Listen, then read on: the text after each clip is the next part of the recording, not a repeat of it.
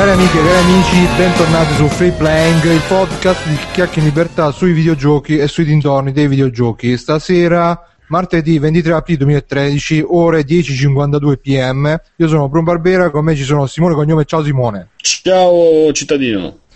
E il mitico Davide Alessandro Fiandra, che stanotte andrà a dormire domani all'1. Ciao Davide. Come potete sentire i lamenti, i gemiti, perché adesso sta lavorando. Che cos'è che stai lavorando, Davide? Il sketch ludico che devo presentare domani all'1. The Last Guardian. Sì, esatto, The Last Guardian, più o meno. The Last sketch ludico di domani all'1. Domodossola. Il grande Aurelio Maglione, ciao Aurelio. Oi, ciao a tutti. Ci è tornato a trovare il nostro fumettista di riferimento Mirko Pierfederici, ciao Mirko. Ciao a tutti ragazzi. Che io vorrei dire che Mirko, per chi si lamentasse, lui le vignette della puntata le fa, solo che essendo un podcast non si possono vedere, però lui le fa, ce l'ha. Li devo editare, Davide. Esatto.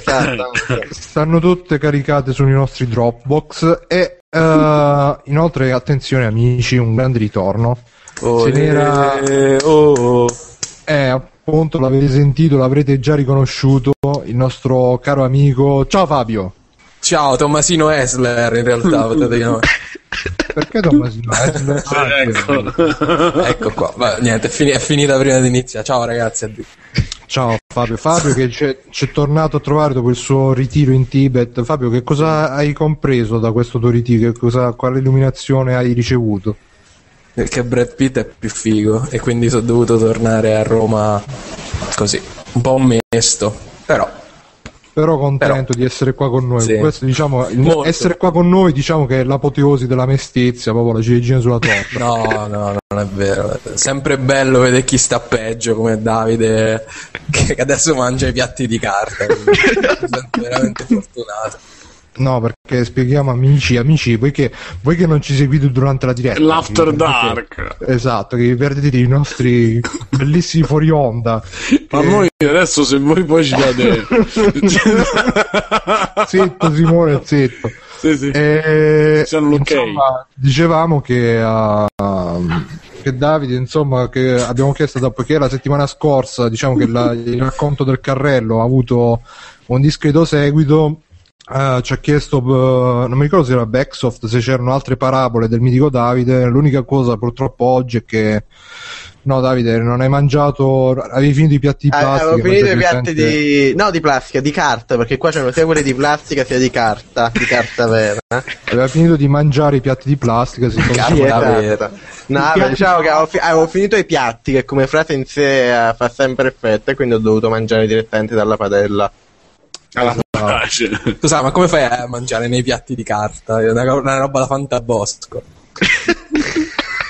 Sì, concordo che sono orribili, infatti, però sono, a differenza di quelli di plastica, si possono mettere nel microonde. Infatti, nell'ambiente lui lo chiamano Lupo Lucio, capito? Lucio Wolf. Vabbè, dovresti fare anche questo di fotomontaggio, Simone. Io ti do questo hint. Adesso sto aggiungendo anche la firma Free Playing a quello che firma Free Playing. Vabbè, comunque niente, ci ricordano la chat, cari amici, mi hanno ricordato, praticamente adesso sentirete che la mia voce è più dura, è più cavernosa, più maschia. Perché mi sono fatto i baffi. Praticamente sabato mi stavo facendo la barba, a un certo punto avevo rasato dappertutto tranne i baffi, mi sono visto allo specchio, mi sono innamorato di me stesso e ho detto no, li devo lasciare. E poi domenica ero preso dalla paranoia, perché dicevo mo lunedì se mi vedono coi baffi mi fanno le paranoie. Infatti poi lunedì, quando sono andato al tirocinio che sto seguendo, tutte le femmine che è quello schifo, i baffi togliteli, mi ricordo mio nonno, mio zio, sembra che c'hai 20 anni di più. Bruno, le donne si lamentavano perché te continuavi a cercargli di mettere il tuo pene in culo, non per i fatti. Cercando un giro di parole, le raffinate battute di Davide. Buon 25 aprile, insomma. Festa della libertà. No, comunque, insomma, alla fine, dopo che sono stato sbeffeggiato, deriso da tutti, anche nel forum, andate sul forum freepaying.it, bellissimo, E ho deciso comunque di tenere, ma tanto per come sono fatto io tra una settimana spariscono, perché mi sarà già ricresciuta tutta la barba, quindi niente. Però volevo lanciare questo messaggio: cari amici, fatevi baffi, perché è un'esperienza che tutti dovrebbero provare una volta nella vita.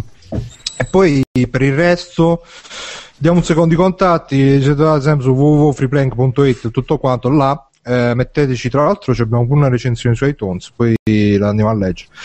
Niente, quello che volevamo dire per iniziare la puntata insomma bene, con freschezza, con leggerezza, è che ci stanno diversi problemi, anzi non diversi, diversi misteri in Free Playing, che insomma chiediamo anche l'aiuto vostro, sia della chat sia di chi ci seguirà nella versione dittata tra 4-5 anni. Insomma c'è, innanzitutto c'è il problema di Babre, salute, che da quando abbiamo aperto il forum c'è questo Babre che non abbiamo ancora capito chi è. E un indizio possibile riguardo alla sua identità potrebbe essere che la sua voce, abbiamo registrato la sua voce, infatti potrebbe essere la sua voce. Se ascoltate l'ultimo podcast in Multiplayer.net verso la fine, anzi verso il minuto 1:24, una cosa del genere, 24 esattamente, una cosa del genere, potete sentire la domanda audio di un certo Gabbre 88. Vi ricordiamo che è Gabbre 89. 88. Esatto, pronto? E praticamente il nostro Gabbre, invece, che salutiamo, è Gabbre 89.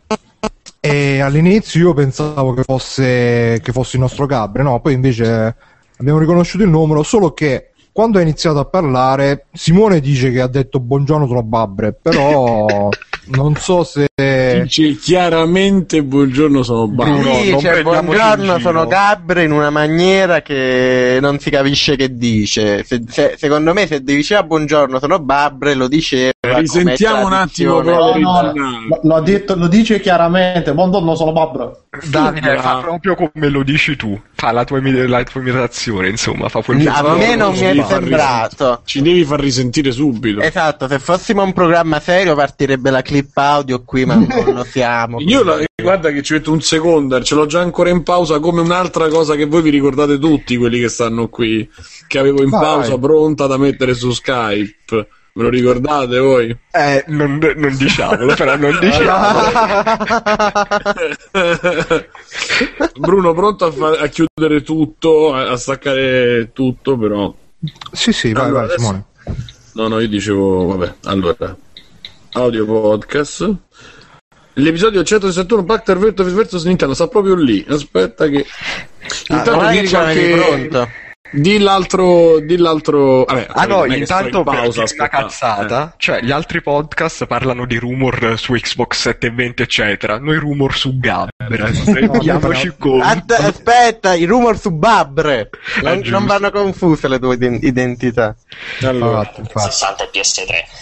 Fondamentalmente sono queste due visioni. Ma si possono far sentire altri podcast all'interno di un podcast? Sì. Comunque, diciamo, riprende la prima visione, e poi Umberto ci risponderà, tirando in ballo anche, diciamo, la seconda visione. Buongiorno, sono Babre.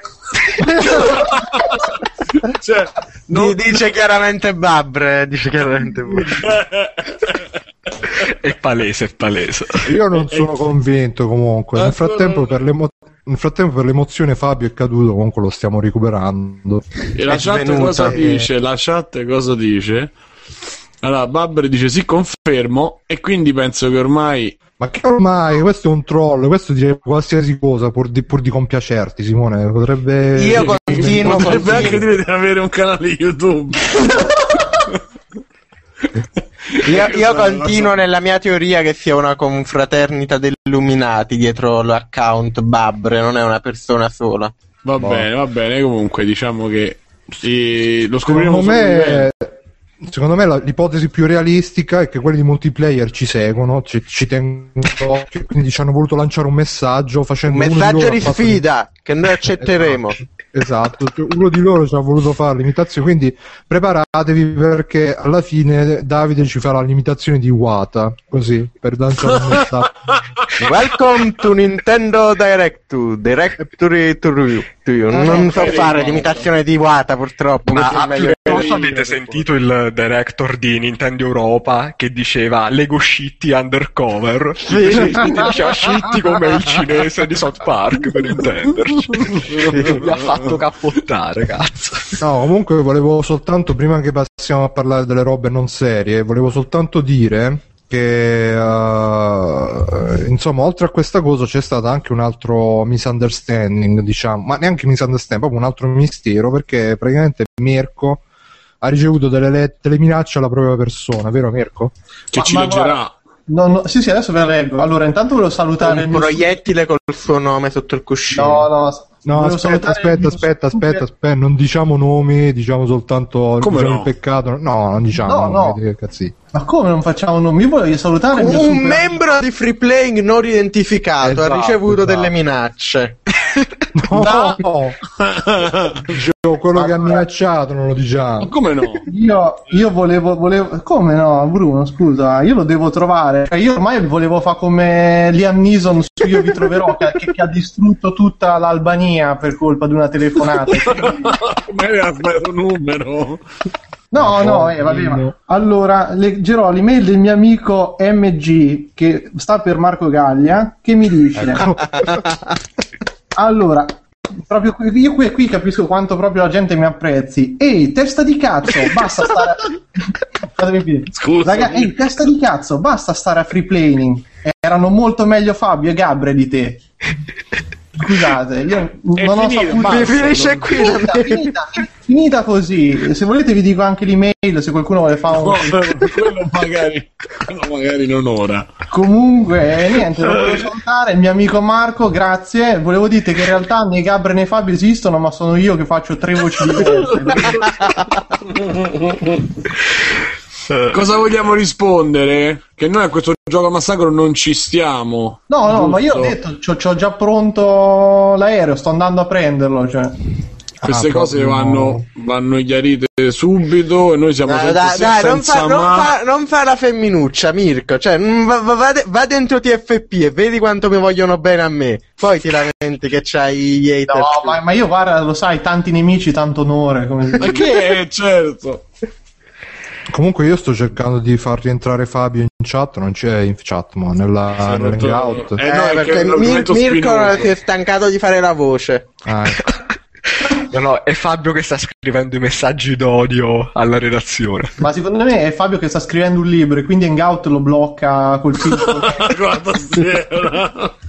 No, comunque, parlando seriamente, cari amici, se avete, diciamo, delle rimostranze, delle cose che non vi vanno bene nel podcast, no, scrivete queste email perché sono antipatiche. Scrivete le stesse cose, però scrivetele nel forum, perché fate accessi, e poi se avete problemi a sistemare il forum o vogliamo fare, Bruno, da ieri possiamo fare anche l'applicazione, non so se hai sentito, possiamo fare anche l'applicazione per l'App Store, per i social. No, guarda, io seriamente ci quella penso, io pure ci stavo Comunque vabbè, lasciamo perdere. Nel frattempo che Fabio ce lo siamo perso io ho rieditato l'ottima cosa di Davide con anche l'indirizzo. Se dovesse diventare virale, diventiamo famosi. Perché a posto di Diesel, Davide è meglio di Vin Diesel, questo possiamo dire. Chiaramente io adesso certo. In chat. Ma quindi devo iniziare a parlare con la voce di Vin Diesel? Non la so fare la voce di Vin Diesel, devo parlare con la tua voce.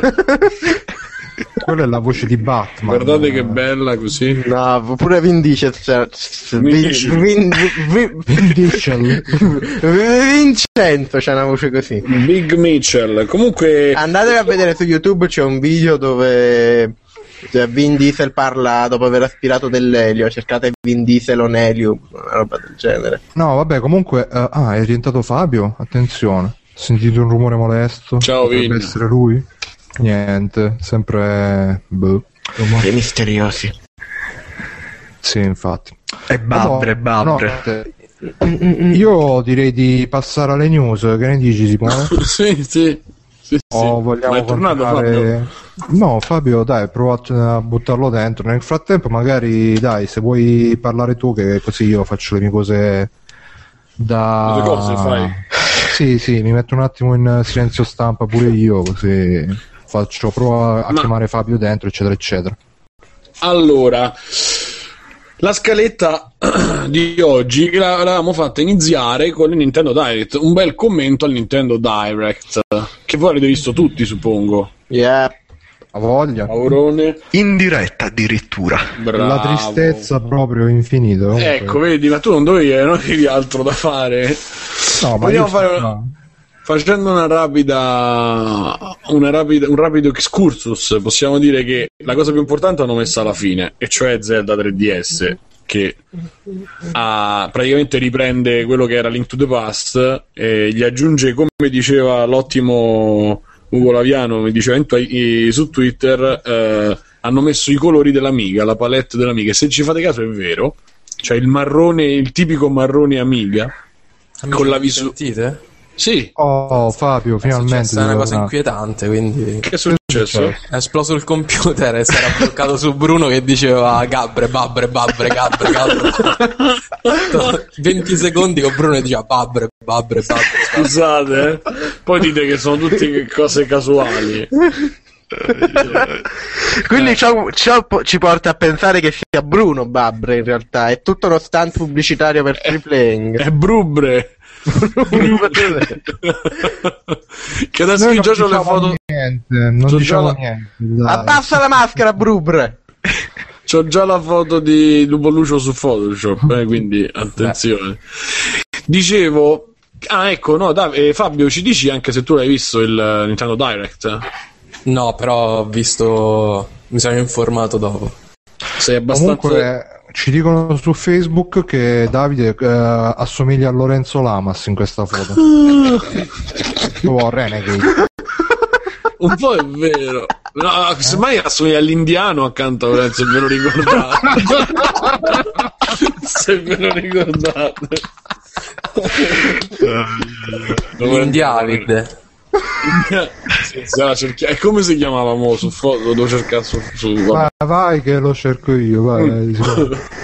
Allora, dicevo, ti sei citato quanto me per Zelda, Fabio? No, in realtà no, mi dispiace, sono una brutta persona. No. Il gioco sarà di sicuro bello, però quello stile grafico è proprio una roba brutta. Dai, è Link to the Past con... Ma brutto, a Link to the Past, ma cioè brutto come visivamente proprio, è brutto. Ma è una di quelle cose però dove basta il nome per farti sognare, dai, dici Link to the Past. Io lo so che mi odierete, però Link to the Past non lo amo tanto come altri Zelda. Comunque ci dice Mirko in chat, perché è timido a dirlo qua a voce. No, vabbè, non volevo interrompere la discussione. L'indiano si chiama Bobby Babre. Bobby Skiller. Attenzione che Slavix ha fatto partire il primo contest ufficiale Free Playing, che non so, però va bene. Allora, dicevo, Zelda è la cosa che, diciamo, la notizia bomba, che come vedo, insomma, ha preso veramente tutti quanti nello sgomento della gioia. No, posso dire solo una cosina? Sì. Ok, esteticamente può non essere bellissimo, però vedetevelo in 3D sul 3DS, che c'è il video sulle shop, ed è tutta un'altra cosa rispetto ai filmati e alle immagini che girano. Si vede molto meglio e si apprezza di più, secondo me. Non è così brutto come sembra alla fine. Perché poi hanno messo sta feature che Zelda s'appiattisce contro Link s'appiattisce contro i muri. Bello. E può fare queste cose proprio particolari di giocabilità Nintendo, che va contro i muri. Ma te non sapevi a fare le robe complicate, Bruno? Ho fatto già. Vai a fare le robe complicate. Continua. Comunque, bello Zelda che si piattisce contro i muri. No, stavo dicendo qualcosa. Poi ci sono anche gli effetti 3D, che sicuramente nel trailer 3D si vedono meglio. Nel trailer che hanno fatto vedere si intuisce che... Vi spiegate una cosa voi che avete letto bene, no? Perché io sentivo gente che diceva in effetti il 3D non serve un cazzo, però in questo Zelda sembra essere utile anche a livello di gameplay. Che hanno fatto? Che praticamente i livelli non sono solo destra e sinistra per dire, perché l'inquadratura è quella di Link to the Past e anche di quelli per DS, ma c'è anche alto e basso per farti capire, quindi tu salti su livelli verso sopra e ci sono delle cose che cambiano nel livello, quindi, e tutti gli enigmi sono basati anche sul gioco, su questo gioco, oltre che la profondità, perché diventi un graffito praticamente per andare in alcune zone che non puoi, ti trasformi in graffito e passi sul muro, come se fossi un disegno degli egiziani, per fare una citazione colta. Che oltretutto quindi... ha senso, perché Link to the Past fu proprio il primo Zelda che iniziò a sviluppare i dungeon anche in verticale, oltre che solo in piattezza. Ma quindi non si potrà si giocherà male, insomma, senza 3D attivo? Probabilmente avrà poco senso, perché sembra proprio pensato per il 3D. Quindi i bambini sotto i 6 anni non potranno giocare questo Zelda?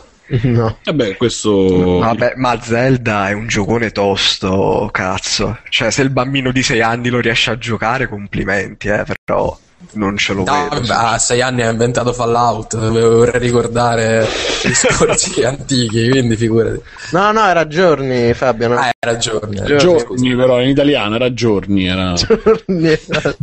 E comunque questa è la bomba, e ovviamente ci sarà tutto il tempo per disquisirne meglio, perché per ora io la demo in 3D non l'ho vista, mi affidavo a quello che diceva appunto Laviano e adesso guarda, te l'ho detto, c'è il video comunque sulle shop in 3D e ti assicuro che è molto più bello rispetto a quando si vede. Scaricatevelo, perché guarda, io parlo da come fossi uno giovane youtuber, e il Chara Design non mi fa impazzire, a parte le cose che ricordano di più Link to the Past, questo sì, però il resto ci sono tutte le cose veramente brutte. Ma poi Link non ha i capelli rosa. Beh, comunque, sì. Se posso dire una roba, secondo me è un capitolo che potrebbe avere delle possibilità, delle belle possibilità, perché era un po' che mancavano gli Zelda bidimensionali senza tanti cazzi. Quelli su DS erano in pratica degli Zelda bidimensionali. Sì, però era un po' che ne mancavano. Quindi potrebbe essere una bella mossa per Nintendo, grande Directly. Tra l'altro, al lato, io all'inizio, quando ho iniziato a vedere il filmato che gira Iwata in mezzo a Mario e Luigi, c'è questa sensazione come se a un certo punto lo dovessero caricare di mazzate Mario e Luigi e Iwata. No, perché in realtà lui non è il CEO, il vero CEO della Nintendo, è uno che mettono là a fare la figura e lo ammazzano se non dice quello che vogliono loro. Sembra brutto dirlo, ma sembra tipo uno di quei filmati dei prigionieri, dei terroristi con Mario e Luigi che stanno là e dicono falla bene. Comunque, grandi nostri ragazzi. Ma avete visto quando è stato sommerso poi dall'orgia di Luigi in stile molto sadomaso? Infatti è subito comparso il meme con scritto col logo di Brazzers sul NeoGaf. No, comunque, prego. No, dicevo, sì, questa cosa comunque è stata carina, questa aggiunta di regia che facevano le scenette dietro, più o meno come il video di Daft Punk che è uscito in promozione, perché se vedete... Basta con sti cazzo di Daft Punk! Vedi, attenzione! È da 3 mesi che stai con sti cazzo! E ancora non è uscito il disco! Esatto, ancora non è uscito! Senti, oh, bravo Bruno! Vabbè, dai! Che Daft Punk! Allora, i provini del Grande Fratello, la gente cantava in quell'inglese. Esatto. Allora, vabbè, questa è la bomba. Poi diciamo che Nintendo forse si è svegliata, si sono resi conto che ancora sono una software house, e quindi hanno annunciato Yoshi's Island nuovo. E questa è una bomba, poi. Cacchio. Il rumore di Windows con... io con Yoshi's Island ho un rapporto un po' così, nel senso che la grafica non riesco a mandarla, cioè lo stile non riesco a mandarlo giù, però l'ovazione c'è stata. No, un attimo, il Yoshi's Island, quello per SNES era stupendo. Questo è... però era un po' per palati fini Yoshi's Island. No dai, quello per Super Nintendo per me è il miglior platform BD di sempre. Era una roba proprio clamorosa. No, poi esteticamente non esageriamo, però esteticamente meritava. Questo esteticamente... No, Davide, era spettacolare in tutto e per tutto. E poi esteticamente, quando uscì veramente non c'era niente di simile. Segnò un prima e un dopo da quel punto di vista. E la Nintendo questo capitolo ha pensato, ora Mokech c'è qualcosa di simile, quindi facciamolo a cazzo.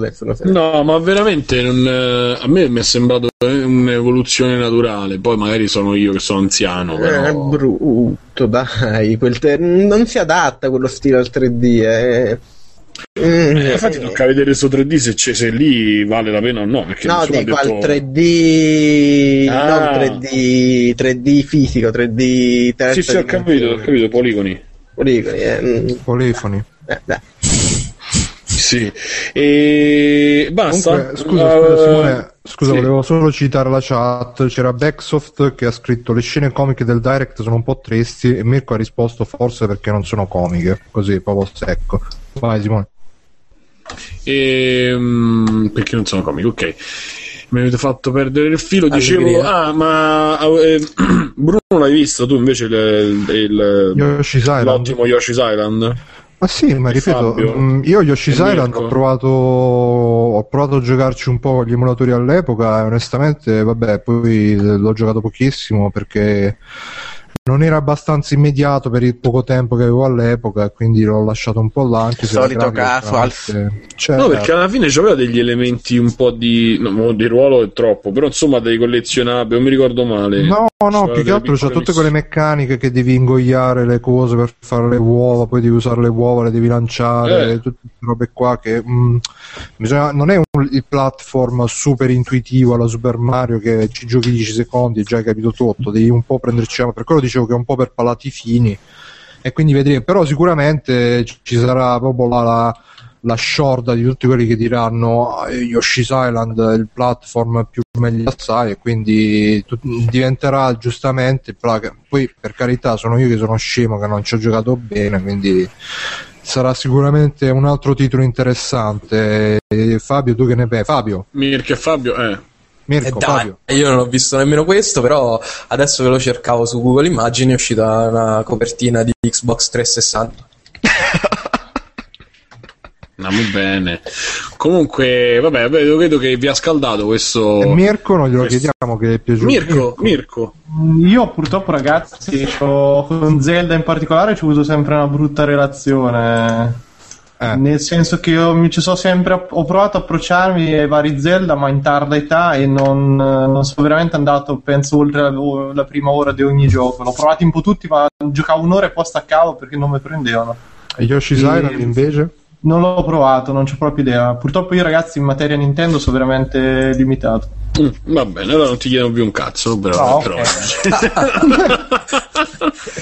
Allora, se vale anche quello vecchio, io quello vecchio l'ho giocato, cioè, me ne chiamo fuori da questo discorso. Comunque sì. C'è Astro che mi conferma che è complicato, perché dice Yoshi's Island l'ho preso a noleggio quasi 20 anni fa, ero piccolo, non capivo una sega nonostante mangiassi Super Mario a colazione, ma riuscii a capirlo solo il giorno che dovetti riconsegnarlo, mestizia. Quindi capite che questo è un messaggio per dire non lo affittate Yoshi's Island. Tra l'altro uscirà in contemporanea boxato e digital download, mi sbaglio? Sì, ma tutti i giochi Nintendo stanno uscendo così, stanno puntando molto sul come si chiama, sul loro digital download. Purtroppo non hanno ancora capito che se me li metti a €60 e li lasci così, vabbè, tra 5 anni magari, quindi piano, dagli tempo, magari poi capiscono. Addirittura hanno tolto anche il limite delle 2 di notte lì, delle 3 di notte, lo sapete? Davide, ci vuole il tempo per fare le cose bene, come fare, esatto, lo pensano così loro e banderas, ma diciamo che loro, quello che ho notato, tutti questi annunci hanno una tattica particolare, perché fanno uscire prima la console senza giochi, confondono gli avversari, perché PS Vita vede che lancia una console senza giochi, eppure PS Vita non fa i giochi, e quando ha confuso tutti gli avversari e ti butta i giochi. Infatti, tipo, cioè, avete presente il maestro ubriaco, la tecnica di combattimento? Quella è Nintendo, l'ha inventata Nintendo. Potrebbe essere che alla fine c'è un disegno più grande tipo Hitler e si prendono tutto il cucuzzaro. Comunque, mi piace come il concetto di disegno più grande, la prima cosa che sei andato a pensare è Hitler. Sono nostalgico. Sto scherzando, prima che chiamo subito fuori. Prima che mi trovo, salutiamo i nostri amici a casa. Nostalgici. Free Playing, il primo podcast italiano per la supremazia ariana. Tra l'altro cercate subito tutti su Google immagine i Hipster. Sì, tra l'altro quello c'era anche il fumetto Hipster Hitler, che era simpatico, molto inquietante adesso, come adesso che ci penso. Tra le ultime tag di Panino al Salame che ho fatto il post, c'era Zelda SS. Riuniamo sia Hitler sia Nintendo. Perfetto. Allora, dicevo, il coso Nintendo, il Nintendo Direct vedo che ha smosso proprio gli animi. Comunque, andando avanti, diciamo, scorriamo Donkey Kong Country Returns 3D, che praticamente è la riedizione di quello per Wii, modificato, perché c'è la versione, non la potevano chiamare per i deficienti, ma hanno chiamata New Game, dove in pratica ci sono più vite, muori più difficilmente, per il resto il gioco è lo stesso, però c'è anche la parte, c'è l'original game, come l'ha chiamato Iwata, e hanno messo Original Level. Sì, il bello è che hanno aggiunto hanno messo una accanto all'altro la versione Wii e la versione 3DS, e a parte l'aliasing la stessa grafica, ma vabbè. Diciamo dovrebbe far riflettere più sul Wii che sul... Sì, no, infatti quello è. Però secondo me invece potrebbe essere... e poi no, hanno sviluppato i livelli, hanno modificati, l'hanno sviluppati anche per dare un po' più di gioco di profondità, addirittura pare che arriva a 3 livelli di profondità, quindi potrebbe essere sempre per il 3D. Però io voglio vederti sull'autobus che Donkey Kong si fa sputare da una barile e tu non vomiti, e tu riesci a non vomitare, quindi... davvero, facendo un attimo una riflessione un po' più ampia, cioè pensavo un po' di giorni fa, ma davvero c'è chi gioca alle portatili, ma pure vabbè l'iPhone è fatto apposta, però c'è davvero sto bisogno di giocare sull'autobus? Io, per dire, la portatile Nintendo 3DS, soprattutto chi è che lo prende più l'autobus? Anche io, tra parentesi, però dicevo, la console portatile personalmente io la vedo più tipo un viaggio in treno di un'oretta. Davide, tu prendi il carrello ormai, scusa. Infatti volevo dire io anche, però la console portatile non è da partite veloci, però non è neanche non dovrebbe essere l'iPhone dei giochetti che ci giochi tipo i 10 minuti dell'autobus e finisci, perché con la cazzo di posta, come se stessimo tutti i giorni a mandare, se leggi in giro per una partita, quando fai la fila delle poste, esatto, che palle che devi fare. No, ma oltretutto pensavo, ma davvero c'è la gente che c'è il bisogno di giocare anche alle poste? Cioè, secondo me la gente va a fare solo la fila per adesso vado a mettermi un po' come la gente che va in ufficio, tra parentesi, che va là solo per ridere. Va a ridere in ufficio, lo so. No, perché dicevo, io sono uno che gioca un casino di tempo, quindi non è che sono io gioco 10 minuti al giorno, no, però quando vado alle poste, quando vado a fare una cosa, quando vado sull'autobus, non è che c'ho il bisogno di giocare pure là. Come no? Beh dai, però l'autobus è proprio è il classico momento in cui, se sei da solo, non c'hai voglia di chiacchierare eccetera, ti prendi e ti fai una partita al volo, qualcosa la fai, ti porti quei seietti di PS Vita. Esatto. Tempo che fai il boot e che inizi a giocare, sei arrivato, perdi la fermata. Ma scusa, ma di solito non c'hanno comunque una funzione mezza freeze, stand by? Sì, però il tempo che sei sceso dalla fermata e scarica la console. No, comunque comunque funziona che uno aspetta che poi si concentra, perde la fermata, arriva al capolinea, ed è là che si vede l'utilità, perché là devi aspettare che fai tutto il giro, quindi là ti piace di avere un gioco bello e non l'Angry Birds che ti stai anche alle poste, di solito è gente che va dal medico, però si trova alle poste, oppure alle poste ti metti a giocare col 3DS, perdi il turno perché ti sei distratto, devi rifare tutta la fila, però te ne frega un cazzo perché tanto stai col 3D, ti stai a fare i livelli di Donkey Kong, 3DS, iPhone. Comunque vabbè, dicevamo, quello è il su Donkey Kong penso che l'eccitazione sia meno che su di... Ma sai qual è secondo me il problemino di Donkey Kong? Che, se io lo ricordo bene, su lui è che in molte situazioni Donkey Kong è minuscolo e lo scenario è gigantesco, e sul 3DS con il suo schermino da 3,5 pollici non so quanto si vedrà bene sostanzialmente. Beh, così ti compri l'XL, perciò hanno messo la modalità casual, perché sennò la sfida era troppo troppo alta. Cioè, ma guardate che il prossimo 3DS saranno due schermi grossi quanto due iPad che schiudono con la pinza. Quella potrebbe essere una soluzione, però. Sì, sì.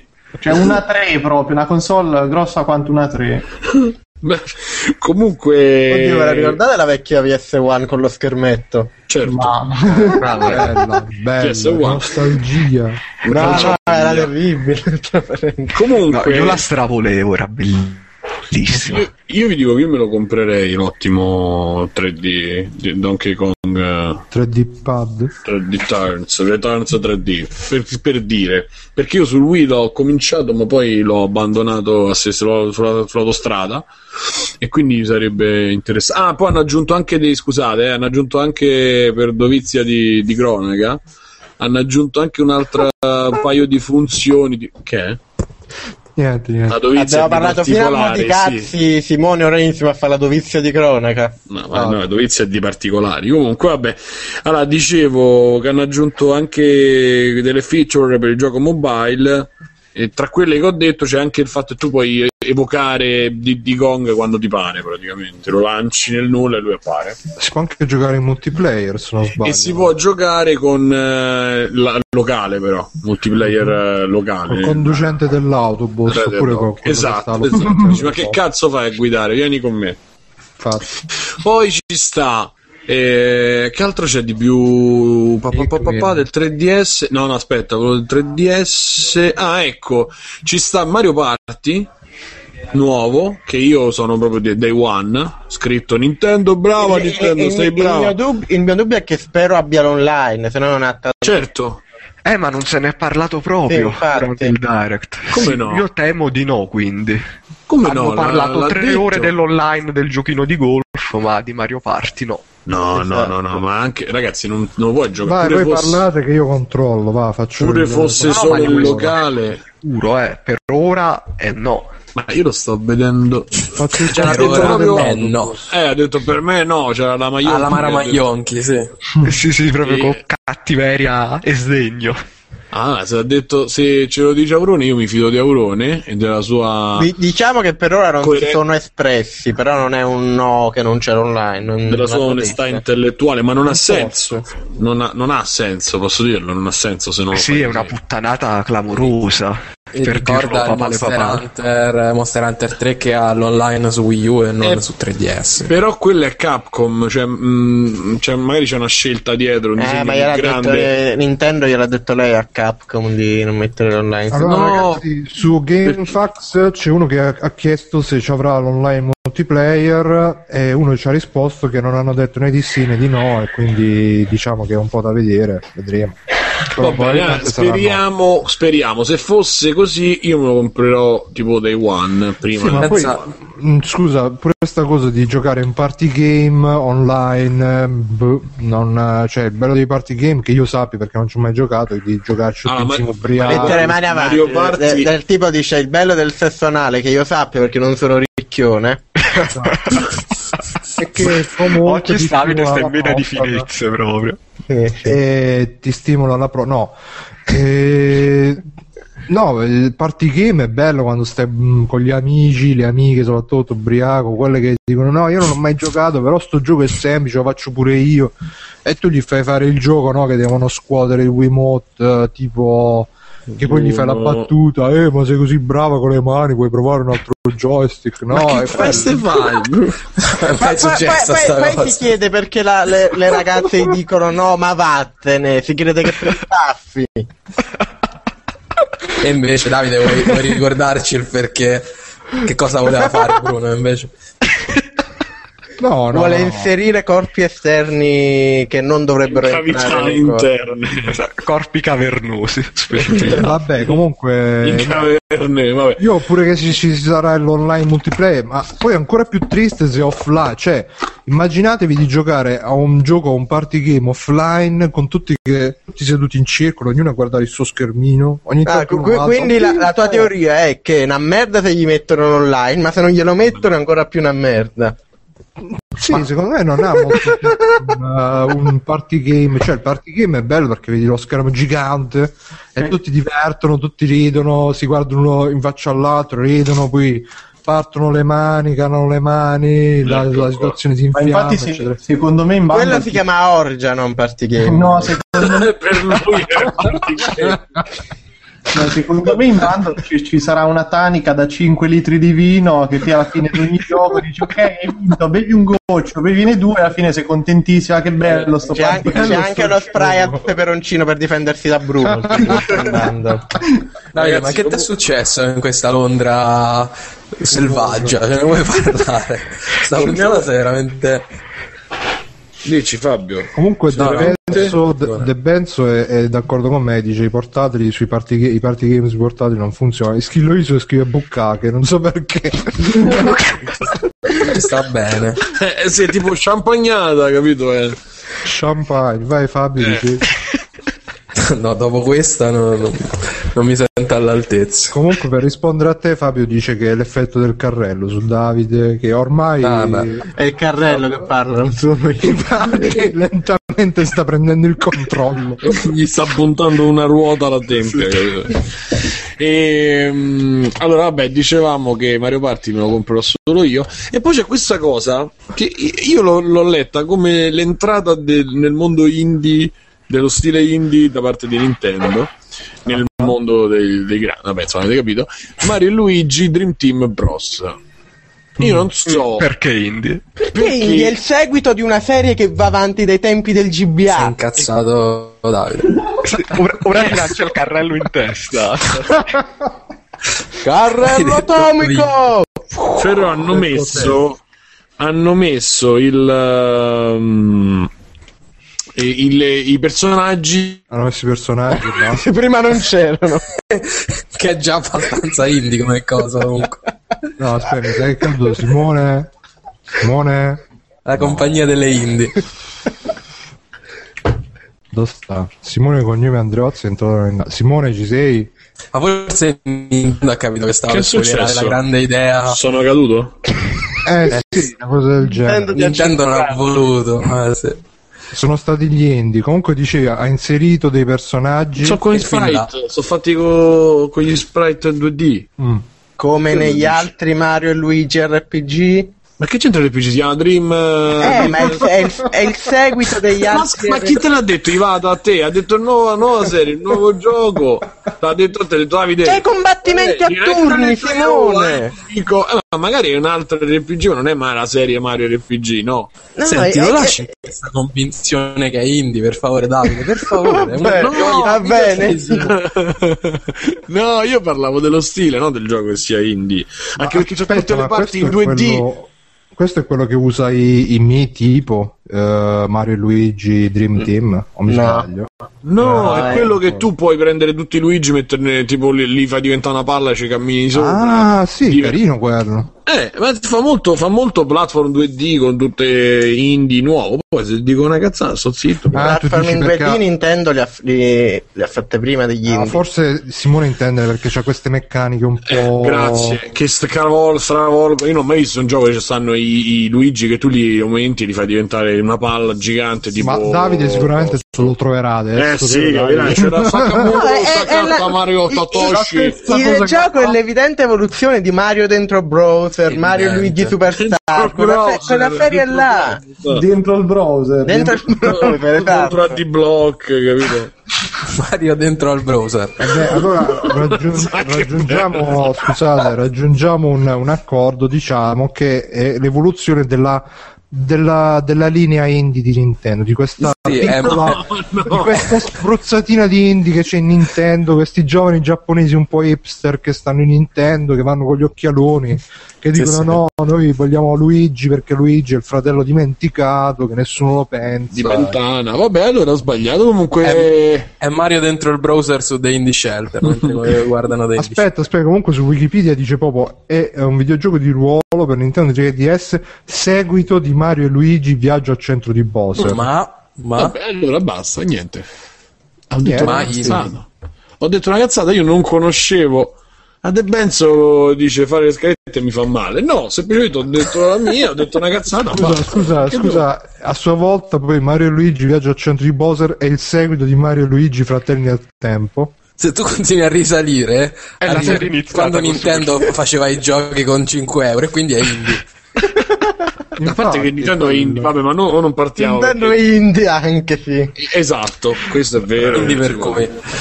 Comunque, vabbè, l'ha detto una cazzata. Diciamo che prende, però ammicca, posso dire che questo gioco, questo nuovo RPG di Mario e Luigi ammicca anche a cose nuove. Sembra sia ispirato anche a stravolgere delle meccaniche classiche nei platform 2D, ok? Così lo posso dire? Ma sì. Perché io non l'ho visti questi effetti. Posso solo dire che però questi elementi da platform così sono sempre stati presenti in Superstar Saga, Viaggio al centro di Bordo. Gli elementi da platform oltretutto sono sempre stati, non molte persone lo sanno, ma gli elementi da platform sono sempre stati presenti in Mario. Posso difendere Simone? Alla chat ci dicono che Davide parla come un maiale e quando parla gli escono tutti dalla boca. Va bene? Oink oink. Così. Vabbè. Ok, al suo sito vi porgo a voi. Vi è piaciuto questo Dream Bros? Tantissimo. Ok, non nessuno, vabbè. Mario Golf, c'è bisogno di dire qualcosa a Mario Golf, secondo voi? Speriamo che si evolve come Tiger Woods. Guarda. No, tra l'altro volevo dire che in Mario Golf ci sarà l'opzione per giocare, la modalità di gioco per giocare con Luigi, perché ancora non l'abbiamo detto, indie appunto, perché ancora non abbiamo detto che questo è l'anno di Luigi. Sì, l'anno di Nintendo, Luigi, ricordiamo. Luigi. Ok, e riescono Zelda Oracle of Ages e Oracle of Season sulla Virtual Console per 3DS. Questo si può dire senza aver... Che c'è da vedere? Ormai è degenerato. Ah, ok. Bravely Default. Nintendo è arrivato il gioco, uscirà in Europa più tardi di quest'anno. Che non ho capito. Bravely Default, dici? È un RPG, dicono che sia bello, più di questo non so, però okay. Sono contento ogni volta che esportano roba che non ci credevamo venisse esportata, visto che il 3DS è region lock. Okay. È semplicemente rassicurante vedere che portano roba nonostante il region lock. Ok, riesce l'ottimo Mother 2, mi sembra che era Mother 2. Earthbound, sì, che riuscirà anche ritradotto, ricosato. Ci sarà l'aggiornamento primaverile di Wii U per andare nei menu più veloci. Questa è la cosa. Sì, ma quando hanno fatto vedere la demo in tempo reale, cioè, hanno lasciato da sotto e lui continuava a parlare, e quello intanto caricava. Sì, tipo lento, lentissimo. C'erano le opzioni. ma migliore, guarda, migliore. Ogni anno faranno una faccia che lo fa andare un po' più veloce. Esatto, sì. Non ti renderai conto di botto. Hanno messo anche la funzione che se tu tieni premuto un tasto quando si avvia parte direttamente in modalità Wii. Cioè questo è come il Commodore 128 che tenevi premuto il tasto e si avviava in modalità Commodore 64. Ma infatti l'hanno fatto proprio per fare appeal alla tua generazione, Bruno, che è nostalgica di noi nonni. Noi indie abbiamo apprezzato questo. Esatto. Che fa l'occhiolino agli indie della nostra... Voi zii e nonni con i baffi lunghi. Esatto. E poi ci sta... New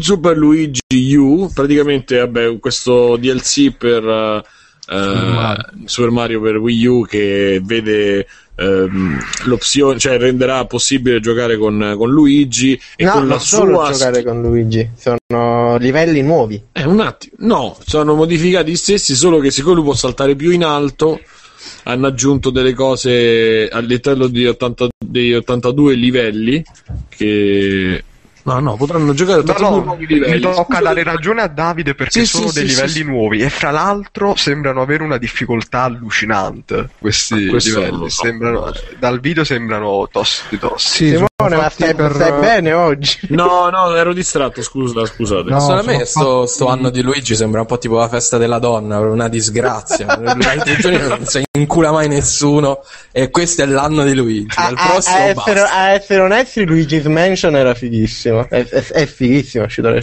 un gioco in 10 anni. Infatti è recentemente perché è l'anno di Luigi. Dal prossimo anno fanculo. Sì. Pensa se il prossimo anno fanno l'anno del funghetto di Luigi e Mario. Che belle. Comunque diceva l'anno del funghetto sembra un brutto film. Sarà l'anno del matrimonio tra Mario e Luigi. Ah, dici? L'anno delle fanfiction yaoi. No, comunque dice Slerix, dice che sono i livelli vecchi modificati, e io aggiungo che da quello che ho capito saranno dei livelli che comunque molto brevi, però pieni di ostacoli, robe, in modo da fare proprio delle speedrun, di spingere per fare delle speedrun in cui il giocatore dovrà dare. E poi visto che mi ricordo, la differenza di Luigi è che uno salta più in alto e due c'ha più inerzia, quindi se si mette a correre poi non si ferma in tempo e cade di sotto e poi perde. Okay.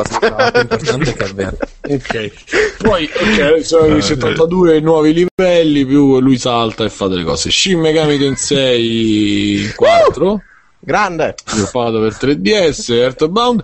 E poi c'è la cosa più bella che abbiamo parlato di tutte ste merdate, non parliamo di FMT4. Vai Davide, dici tu. Vai, io volevo dire un'altra cosa. Mini 4 VD. Sì sì, vai. Mini 4 VD. Che volevo dire più? È figo. Così non c'ha una spiegazione, si chiama STM4. Fai un altro urletto, Davide. Uno degli urli. Non si vede se faccio un urletto di quelli di Vito. Bravo, vai. Ok. Allora, no, dicevo che ci stanno Principe di Pelé, sembra. Un altro fotomontaggio se vuoi farlo, Simone. Davide il Principe di Pelé. Esatto, il Principe di Axbridge. No, ma c'è c'era una spasmodica passione per i giochi, non so a questo punto se sono indie, ma i giochi dalle menti degli storici game designer. È il progetto tipo... Guild, se vuoi ne posso parlare meglio io, il progetto Guild 01, 02, il progetto Guild 01 e Guild 02, Guild 01 è già uscito, sono praticamente, non è indie perché è prodotto da Level 5. Sì, era per continuare. Sono giochi fatti, diciamo, da ste menti leggendarie dell'industria del videogioco, bla bla bla. Che una sei tu, mi sembra, no? Sì, come? Uno che sei tu. Mi hanno contattato perché io stavo un po' incasinato con l'università, quindi ho detto magari Guild 03 vengo, però con Free Playing, io ho detto c'ho da fare. Sì, anche mi sto concentrando molto su Free Play, non c'ho tempo per queste cose, però forse col Guild 03 ci sarò pure io. Comunque praticamente sono questi giochi che in realtà non si sa per quale motivo qua in Italia e nel resto del mondo arrivano su store, perché in Giappone escono scatolati, sono delle raccolte, ognuna credo con 4 giochi, e oltretutto non li portano nemmeno tutti, stanno facendo un casino con la localizzazione di questo progetto, perché sono 4 giochi per ogni tra l'altro ce ne stanno un paio che sono veramente di dubbio, Bugs vs Tank e Attack of the Friday Monsters. Oltretutto Bugs vs Tank è di coso, di Infaune o no? Inafune. Sì, mi sembra che è suo. E anche di Licht e Laxus un po'. anche è mia l'idea che l'ho data io. Comunque dicevo, praticamente della prima raccolta mi sembra che ne hanno riportati 3 su 4, e di questa sembra che ne porteranno anche 3 su 4. Ora magari sto dicendo una cazzata, perché me ne sarà perso di sicuro uno per strada e qualcuno mi contenterà, smettila di dire cazzate, cioè, l'hanno portati tutti, però da quello che ne so li hanno portati non tutti. No, non hai detto bene, di Guild 01 3 su 4. Sono intelligente oggi, guarda. Un po' non si capisce perché ne avete portati 3, portate il quarto. Mi autocensuro, guardate.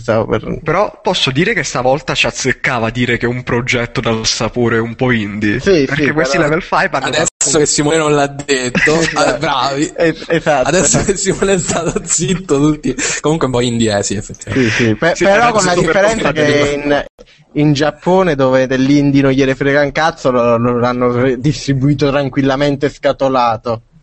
È un gioco normale, tranquilli, non mettetevi paura, i giapponesi hanno detto.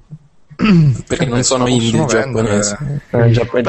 Ci sta, perché sono questi progetti un po' concettuali, molto semplici, fatto con un budget tutto sommato risicato, quindi... Oltretutto quello pseudo horror sembra davvero figo. Sono giochini un po' di nicchia, se proprio a chi piace il designer possono. L'Opsedor sembra figo, eppure quello là della città dei mostri, dipende come sarà fatto. Mi piacciono, se devo dire la verità, mi piacciono i paesaggi di quello della città dei mostri, perché oltretutto te non controlli il mostro, controlli il bimbo. Quindi ti piace il Giappone, quindi? Sì, sì, molto, cioè, quello stile è molto... molto sobborgo giapponese, un po' Makoto Shinkai, quel genere là. Ah, beh, certo. Io ho preso una casa a Makoto Shinkai. Lo strozzo di Simone che dice, beh, certo. Ho visto una casa io a Makoto Shinkai, però... No, Makoto Shinkai è un regista. Carmatella. Non è un post, è un regista. Sì, no, lasciamo stare. Ma quindi no, mia, sei diventato con l'humor inglese, Davide, che palle cazzo, ecco, grazie Fabio, perché mamma mia. Diciamo, non sempre stato cagazzo. Allora, vabbè, poi questa meraviglia che adesso i giochi per Virtual Console si potranno giocare solo sul pad, che anche questo arriverà tipo con l'aggiornamento di primavera, perché era uno sforzo troppo grosso farli giocare. E Pikmin 3 hanno fatto l'easter egg, non so se avete visto, che meraviglia. Pikmin 3 che vi dice c'è un personaggio nuovo, ma voi l'avete già visto, e hanno mandato molto a rallentatore. Stronzi, ha aggiunto Iwata. Hanno mandato a rallentatore la presentazione delle tre, dove, come tristezza, la cosa più bella del mondo, ma per piacere, dove hanno fatto vedere questo nuovo Pikmin che vola, che è il carrello di Davide, esatto. Esatto. E quindi vi ha detto, ve l'ha fatto vedere e dice guardate, l'avete già visto. E Little Axus ci dice tanto il Wii non c'è, andato avanti, tanto il Wii non ce l'ha nessuno, non ce ne frega un cazzo. Io ce l'ho il Wii. Il Wii U. Il Wii U sì, non ce l'ha nessuno. Ce l'ha per tutti i numeri, l'unica persona in Italia. Comunque il gioco più interessante anche io, Toby, ce l'ha. È in buona compagnia. Il gioco più interessante secondo me era Castlevania, quello nuovo per 3DS, e non l'hanno fatto vedere, non hanno fatto vedere perché è già uscito. Vedi, non l'informazione è la nostra prima prerogativa dare. No, comunque hanno fatto vedere anche un Pokémon, dare le informazioni a Bruno, no, non fraintendete. Sì, hanno fatto vedere Mystery Dungeons, che uscirà fra pochissimo a maggio, tipo, sul direct, 26 maggio Direct. Sì, l'hanno fatto vedere di sfuggita, ma era già ampiamente annunciato in America, è già uscito, quindi si sa già tutto, insomma. Vabbè, diciamo che possiamo lasciare. Quello che mi fa rompere un po' il cazzo a me è che non hanno fatto vedere niente di Pokémon X e Y, che io sto tipo studentessa in calore per quei giochi, perciò faccio gli urletti e roba così. Amica di Bruno. Esatto. Dici, no, comunque volevo dire solamente che, per concludere, a me sto Nintendo Direct mi ha messo un po' di tristezza, perché proprio tutti sti giochini, sì, bello il platform Zelda, poi Iwata che sta lì a fare la sagoma, quell'altro là, quello europeo, come si chiama, quello che vanno in collegamento, c'era Satoru Shibata.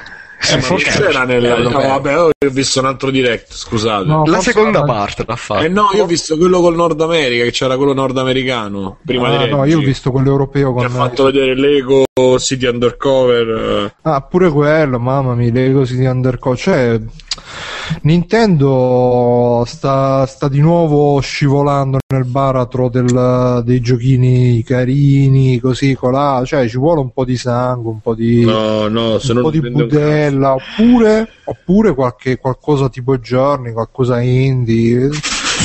Indie c'è. Sì, ma...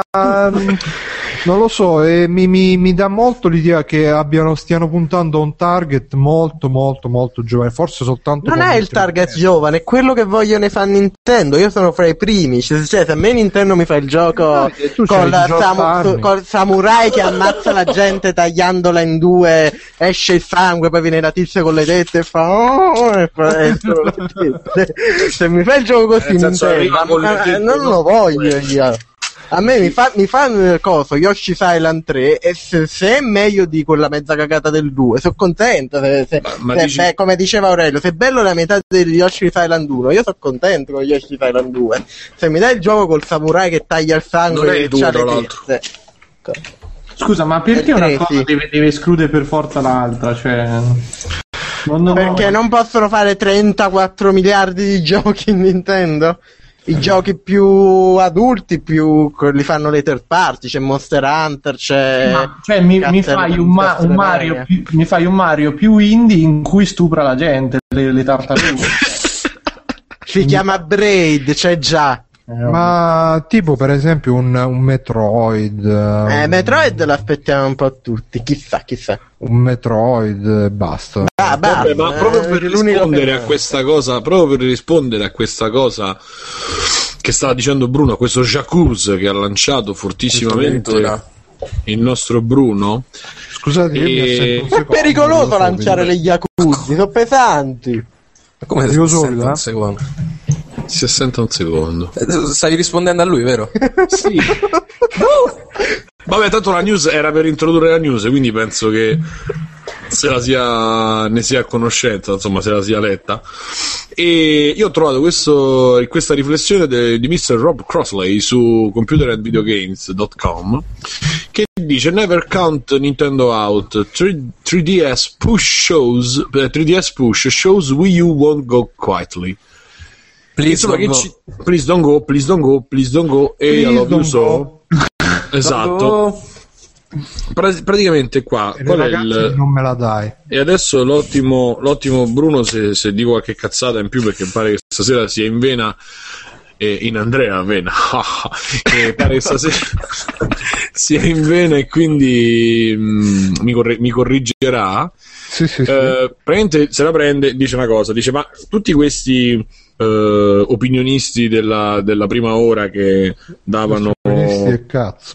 Esatto, che davano per spacciato il mercato console, che davano per come vedevano in Facebook la nuova frontiera della monetizzazione come si dice dell'app del purchase in app, diciamo, insomma, dell'acquisto dei free premium e dei free to play, o tutti quelli che parlano anche di Nintendo. Dove cazzo stanno ad oggi, visto che il mercato console c'ha 240 milioni di console uniti con tutti e tre i maggiori costruttori, insomma, uniti, giochi da 40 sterline che vendono comunque anche di più alcuni, però insomma che hanno molto più cassa di risonanza del gioco d'iPhone, che magari c'ha pure più vendite da 69 centesimi.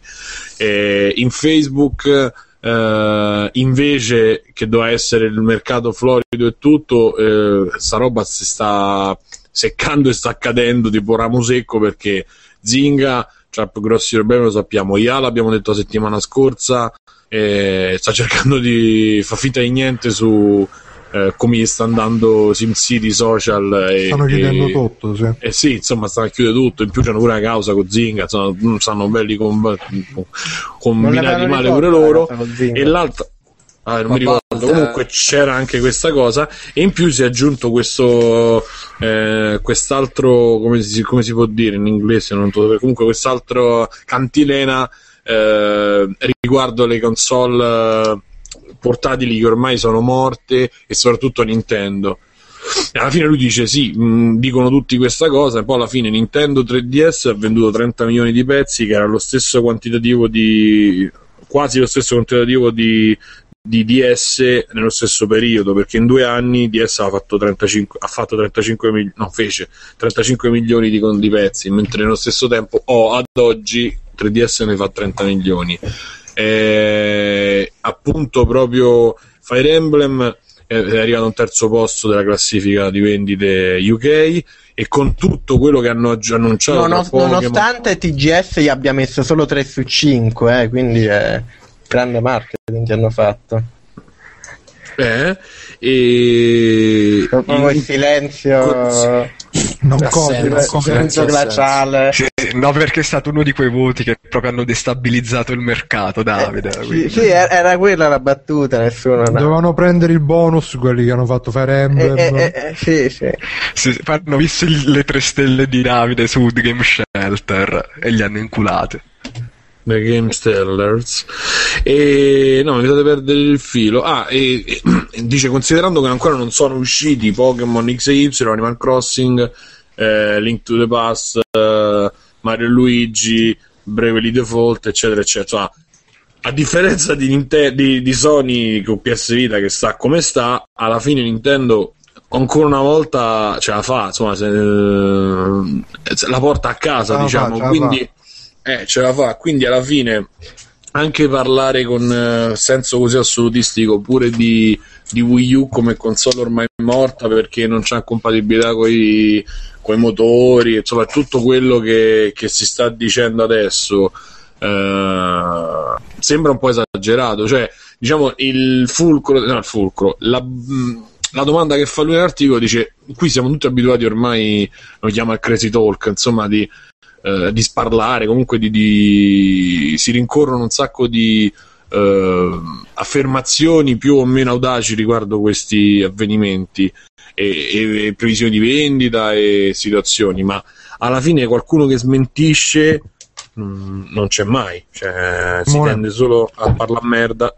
Scusa Simone, ti dico sta notizia appena uscita su multiplayer.it: secondo anno di fila in perdita per Nintendo. Sì, l'ho letta pure oggi. Sì. Secondo quanto riportato da Bloomberg, Nintendo annuncerà domani una perdita di 18,7 miliardi di yen, circa 189 milioni di dollari, per l'anno fiscale che si è concluso il 31 marzo. La stima è stata effettuata sulla base di 15 differenti proiezioni, quindi è probabile che le cifre indicate si avvicinino a quelle reali. Per la casa di Kyoto si tratterebbe del secondo anno consecutivo in perdita, un trend inaugurato nel 2012 evidentemente causato da vendite al di sotto delle aspettative per Wii U. Le previsioni di Nintendo per la nuova home console sono state diminuite del 27%, scendendo a 4 milioni fonte GameSpot. Cos'è? Ah, man. Cosa? Sì, no. Io l'ho letta su computer e videogame prima, però non l'ho approfondita. E quindi non è proprio una roba fresca. Secondo me alla fine cioè, è proprio tutto ma è tutta l'economia alla fine che è in crisi. Cioè, Facebook, coso, sono in crisi perché è in crisi tutta l'economia. Le console sono in crisi perché è in crisi tutta l'economia. Non so se dire queste cose, ma sì, sicuramente Nintendo. Aspetta, Bru, però integriamo tanto sono tre righe. Sì, Nino Cuni ci scriveva sul forum, insomma, Free Play Forum, ma proprio il gioco Nino Cuni ci scriveva. Sì, lui che scriveva e diceva: ciao amici cari, ho uno spunto di riflessione che vorrei approfondiste, ma quando hai la console che vende di più al mondo, 3DS, è un'azienda, Nintendo. Sì. Pensate che tra tutte quelle del mercato possa preoccuparsi di meno? Come vedete quindi la situazione economica di Nintendo, merda? Vabbè, diciamo che si integra, insomma, un po' a tutto questo discorso e anche alla breaking news che ci ha dato Bruno. Dicevi, Bruno, scusa? No, dicevo che alla fine De Benzo dice che la crisi finanziaria non implica necessariamente un fallimento commerciale. Esatto. Sono discorsi da fare sul lungo termine. L'anno in perdita può non voler significare niente. Sì, può essere, però già il fatto che per esempio in questo Nintendo Direct un po' abbiano calato gli assi, perché hanno parlato tutti di IP storiche, Zelda, Mario, Luigi, eccetera eccetera, forse perché probabilmente l'avrebbero fatto lo stesso, però diciamo che magari lo fanno anche, le stanno concentrando anche questi IP per un po' per riprendersi, perché alla fine il problema nel canto del cigno di Nintendo, fra un anno Nintendo non ci sarà più. No, però ciao Nin, insegna agli angeli a fare i giochi platform un po' indie. E dice Bexsoft: non è il primo anno in perdita della Nintendo, sì, è il secondo anno in perdita. Non è il primo, è il secondo. Ma comunque da quando frequento forum affini, quindi da oltre 10 anni, mi sa ormai che leggo sempre Nintendo che Nintendo è morta. È un po' come il PC gaming è morto. Sì, sai, è un po' come i computer sono morti, sì, ragione. Sì, è tipo non ci sono, come si dice, non ci sono più le mezze stagioni, sono quelle cose che si dicono perché... L'articolo sicuramente ha ragione. Sto mangiando le alette di pollo. L'articolo sicuramente ha ragione, perché comunque il giornalismo è fatto così, tante news trombazzate. Purtroppo pure Twitter ormai che lo possono un po' fare tutti. Se Twitter dice che Nintendo è morta, allora Nintendo è davvero morta. Perché se posso aprire una breve parentesi sul mio argomento, che sapete che mi piace, il giornalismo videoludico, anche in generale alla fine, perché non ne parliamo mai noi, cioè, esatto, la postilla di Davide che c'è sempre sicurezza in queste occasioni. Cioè alla fine se tu scrivi Nintendo dice che quest'anno è andato più o meno bene, tutto a posto ragazzi, ci vediamo l'anno prossimo, nessuno ti clicca. Se invece Nintendo perde 300 miliardi di dollari, il Giappone sprofonda a Kyoto, Iwata con salva gente che salva Mario e Luigi, così colà e... Miyamoto ha problemi di prostata, esatto, e quell'altro in Europa c'ha l'ufficio attaccato al cesso perché sta sempre a fare i suoi bisogni. Sono notizie che diciamo, per cui sì, è vero sicuramente che il giornalismo c'ha sto problema che va sempre appresso alle breaking news più eclatanti, poi si dimentica tra virgolette di seguire le notizie sul lungo periodo, e quindi tutta la chissà poi se adesso gli investitori che dicevano vogliamo che Nintendo vada sul mobile ma una cosa, scusate, ma voi vi ricordate, qualcuno si ricorda se per caso quando Sega stava fallendo se ne parlava così tanto prima? Cioè lo dicevano anni prima, guardate che Sega sta... Ma c'erano le cartacee, le riviste cartacee ancora. Però io sinceramente sta cosa non mi ricordo averla, cioè magari in qualche... ai tempi si comunicava ancora con i segnali di fumo. C'era il fumo giornale ogni mattina. E si andava in giro per le città sui carrelli invece che sulle macchine. Erano tempi diversi. La strifigata d'oro.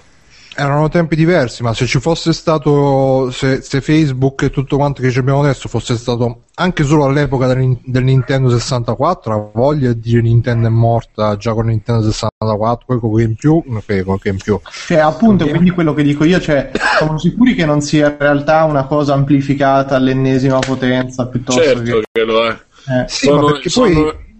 Scusa, vai Bruno.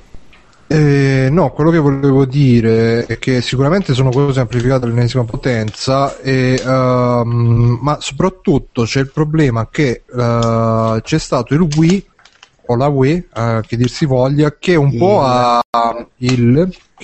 po' ha stravolto l'immagine di Nintendo, che diciamo che fino a il Super Nintendo è stato il NES e il Super NES sono stati dei super successi, però dal Nintendo 64 e GameCube hanno dato un po' l'idea che Nintendo comunque alla fine in una maniera o l'altra se la cava sempre, spende poco, fa quelle sue 2-3 hit, poi magari si rifà sui portatili. E forse adesso col Wii U e col 3DS sta ritornando in questo equilibrio, appunto console home un po' scrausa che non vende molto, 3DS che invece fa di più, e però questo ritorno è un po' sconvolgente perché esce da una generazione in cui col Wii ha vinto, stravinto anche nel mercato home, anche se non nello stesso settore di mercato del... di 360 Xbox, di 360 PS3, e quindi questo super successo di Nintendo ha attirato le attenzioni degli investitori. Per esempio adesso la notizia di Multiplayer non è che dice che CVG ha detto, dice Bloomberg ha detto, cioè una rivista che viene letta da analisti finanziari che domani vanno dal vecchio schifoso pieno di soldi, mannaggia a lui morisse domani, che dice sta Nintendo, compriamoci 10.000 azioni oppure vendiamo, cioè gente che non ne capisce un cazzo, che però muove capitali, muove denaro, muove liquidità, e quindi l'esplosione di Nintendo del Wii ha attirato queste attenzioni, secondo me, che forse sono ancora peggio delle attenzioni dei casual, perché i casual più o meno alla fine sono pure loro giocatori come noi, però tutti sti finanzieri del cazzo, ma da un palmo dal culo però, come? Dico, i casual sono giocatori come noi però molto lontani da noi, sì no, porchi casual non sono veri hardcore come noi. No, ma a me, cioè, più che altro, sai cos'è? In tutta la faccenda, quello che un pochino mi fa ridere è che loro, nella stampa, eccetera, leggi sempre che appunto sta morendo, eccetera, perché la console attuale non è quella che tira più delle altre, non c'ha le esclusive, eccetera. però danno anche, cioè non è, io non ho mai letto, almeno preso in considerazione, che tipo siamo sicuri che sta Wii U debba durare veramente tanto, perché se noi ci troviamo tra l'altro con una generazione che la nuova, la next gen che arriverà alla fine di quest'anno, cioè porteremo avanti quanto? Altri 4, 5, 6 anni? E siamo sicuri che Nintendo in questi 5-6 anni non ne tira fuori un'altra che glielo, tra virgolette, butta nel culo a Xbox 720? Quindi questa io l'ho anche detto a sta cosa, mi hanno preso per il culo qua, quindi vediamo se la dici tu. No, cioè io non la vedo mica una cosa come, cioè che loro facciano comunque delle console. Nintendo sia, è l'unica intanto che ha la storia più lunga degli altri, delle altre console c'ha veramente una storia di tanti modelli e tante cose che le altre non c'hanno, le altre compagnie. Quindi io lo dico, non è che mi stupirebbe poi così tanto se vediamo un Wii 3 a metà generazione la prossima, che sarà una cosa veramente pompata, cioè non... Secondo me da Nintendo aspettarsi robe pompate è un po' fatica, perché comunque ma pompata, loro... non solamente a livello grafico, ma magari con un'innovazione grossa che le altre si sognano, perché parliamo, cioè la prossima generazione non ci avrà niente di realmente innovativo, il punto è che Nintendo oramai ha preso sta cosa che dopo il Wii non vuole capire più niente, fa come cazzo vuole lei, cioè è arrivata al punto e che invece prima stava da retta a tutti proprio. Vabbè, no, però prima era più, come si chiama, più grounded, più orientata al terreno. Mo c'è le altre che lanciano PS4, PS5, faccio Wii U, voglio lo schermo sul pad, è bello, fremo, esce la roba, è bello. Se ne sono sempre fregati, il problema è stato uno, è che prima erano leader, poi non sono più stati leader, mo solito perché col GameCube e Nintendo 64 loro da fine alla SNES erano leader, poi hanno detto adesso ci inventiamo, come adesso facciamo noi, ci penso io. Sveglia! Esatto, sveglia. I Shigimi ci hanno fatto Nintendo 64, ce lo siamo comprato in 64. Hanno fatto, dopodiché hanno fatto il GameCube, che sulla carta ancora se la mangiava la PlayStation 2, se la ricagava, però non c'aveva terze parti, perché come al solito. E poi Wii è successo per sbaglio, ce l'avevano lì disegnato, fatto sì, fai sta cosa, oh, cazzo, ci è riuscito bene. No, ma dicevo, ragionato, prima se ne andavano comunque più un'idea di videogioco più classico. Ora praticamente l'ho descritta, se non mi ricordo, in un articolo di qualche tempo fa. Hanno preso la strada giusta, oltretutto, dell'anarchia ludica. Hanno detto che per ogni generazione dicono che mettiamo a sto giro un coso che muovi e si muove pure dentro il gioco, bellissimo, che mettiamo a sto giro un coso che tocchi e si tocca il gioco. No, ma guarda che sta cosa... Io dico una scusa e poi ti lascio. No, ma io lo dico poi, non sto dicendo in senso, lo sto dicendo proprio in senso positivo, sì, che loro oramai c'hanno i soldi e dicono fanno le cazzate che vogliono loro quando fanno un gioco, ci vogliono mettere un giroscopio che lo lanci e gli aeroplani nel gioco sterzano, e ce lo mettono il giroscopio che lo lanci gli aeroplani nel gioco. Sì, sterzano. Però quello che ti voglio dire è che l'ha sempre fatta sta roba, non è che cioè, dal Virtual Boy al Power Glove, cioè ci hanno sempre provato, non so chi è dentro, ma ci hanno avuto sempre quel disegno, e alla fine ci sono riusciti col 3DS, ci sono riusciti, poi magari a livello commerciale non sarà, anche se alla fine il 3DS tutto l'hanno fatto praticamente solo perché Miyamoto voleva era praticamente deciso che voleva mettere il 3D nel primo Luigi's Mansion per GameCube, e gliel'hanno tolto perché dicevano che le TV 3D non erano diffuse, quindi lui ha fatto il 3DS apposta per fare Luigi's Mansion. Ma una cazzata, perché quando c'era Luigi's Mansion non c'erano neanche TV al plasma, c'erano le TV col 3D quello là blu e rosso. Vabbè, comunque era nelle beta di Luigi's Mansion la modalità. Sì, poi l'hanno tolta prima del rilascio, perché comunque il concetto che voglio dire è che Nintendo storicamente ha sempre cercato di fare così, anche perché in Nintendo 64 portò l'analogico sulle console attuali, cosa che non c'era.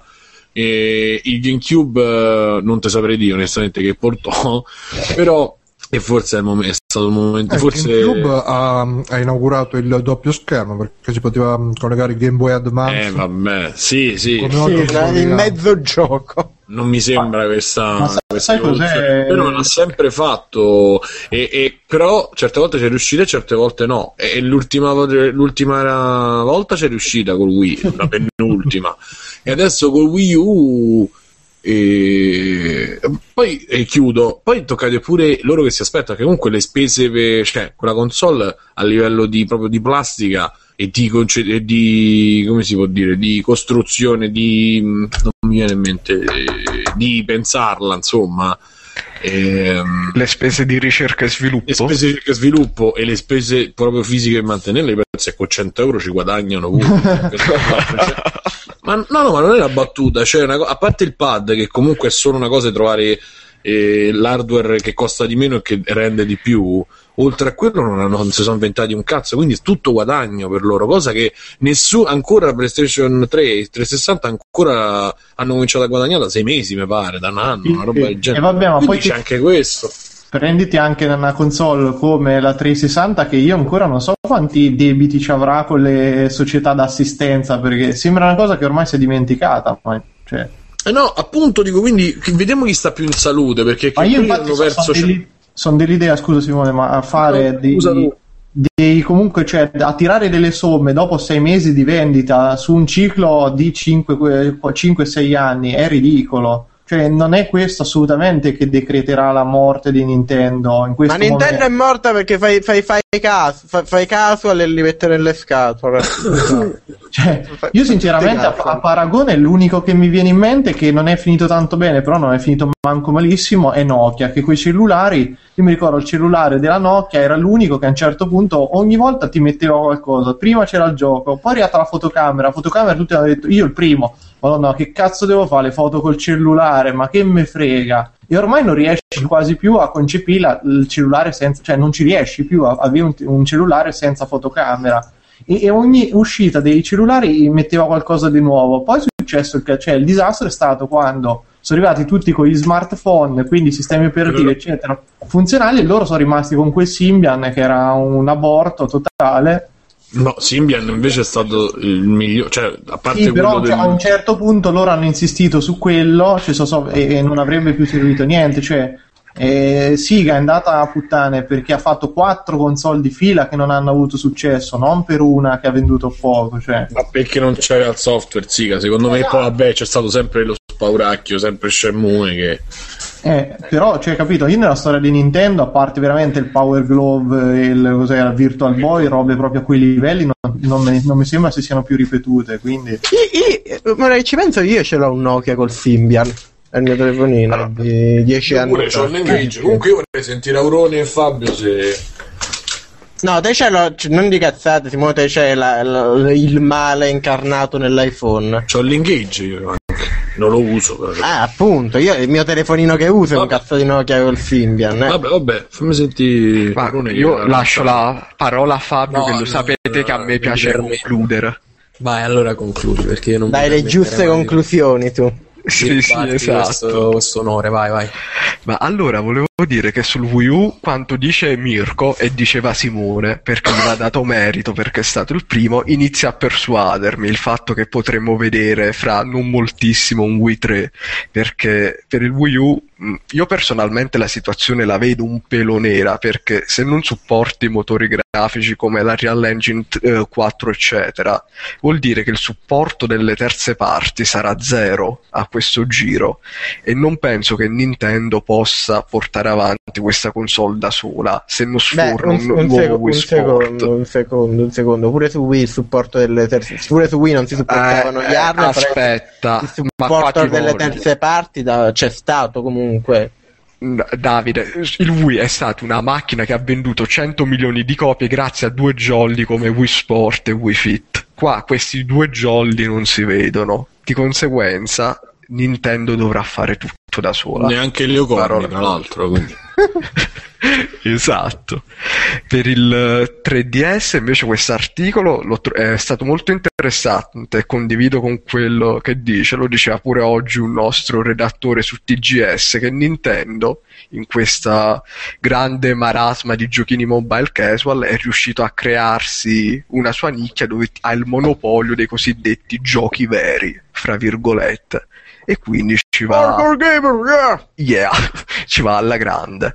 Poi, l'ultima cosa, su Zynga però l'articolo dice un'imprecisione, perché non è che se ne sono andati da Facebook perché lì non guadagnavano, loro se ne andarono da Facebook perché, come si suol dire, se la sentivano calda, pensavano di poter guadagnare anche da soli senza Facebook, e se ne sono andati su Facebook e alla fine se lo sono presi nel culo, detto in parole povere, perché si sono esiliati da Facebook, ma da lì hanno iniziato a stare in perdita, e questo è.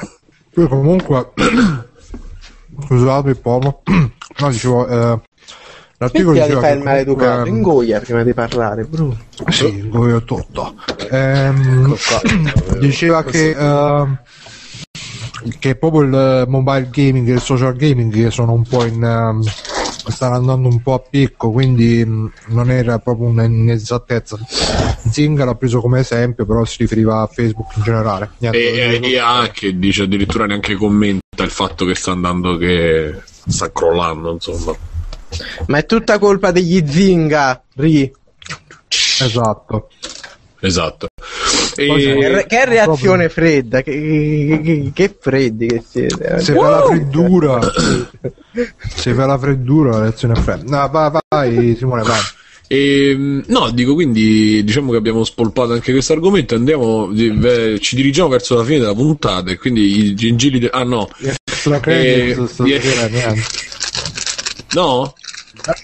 Io voglio dire, Digitalia è uno dei miei podcast preferiti, se non i preferiti, un grande modello, una grande ispirazione al free playing. Ma che cazzo è Digitalia?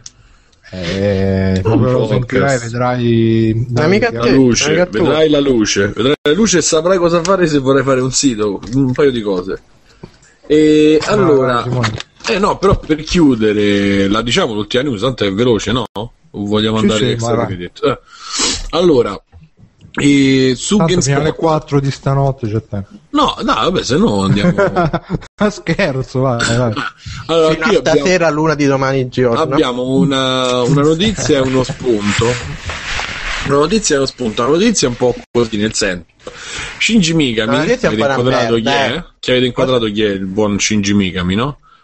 Shinji Mikami, quello che ha fatto Metroid, quello che ha fatto Bayonetta, sì, vabbè, quello che ha fatto Resident Evil. Si lamenta e dice a IGN, un'intervista su IGN, dice che i survival horror, così, con questa accezione, non esistono più, e che sono diventati mezze stagioni. Esatto.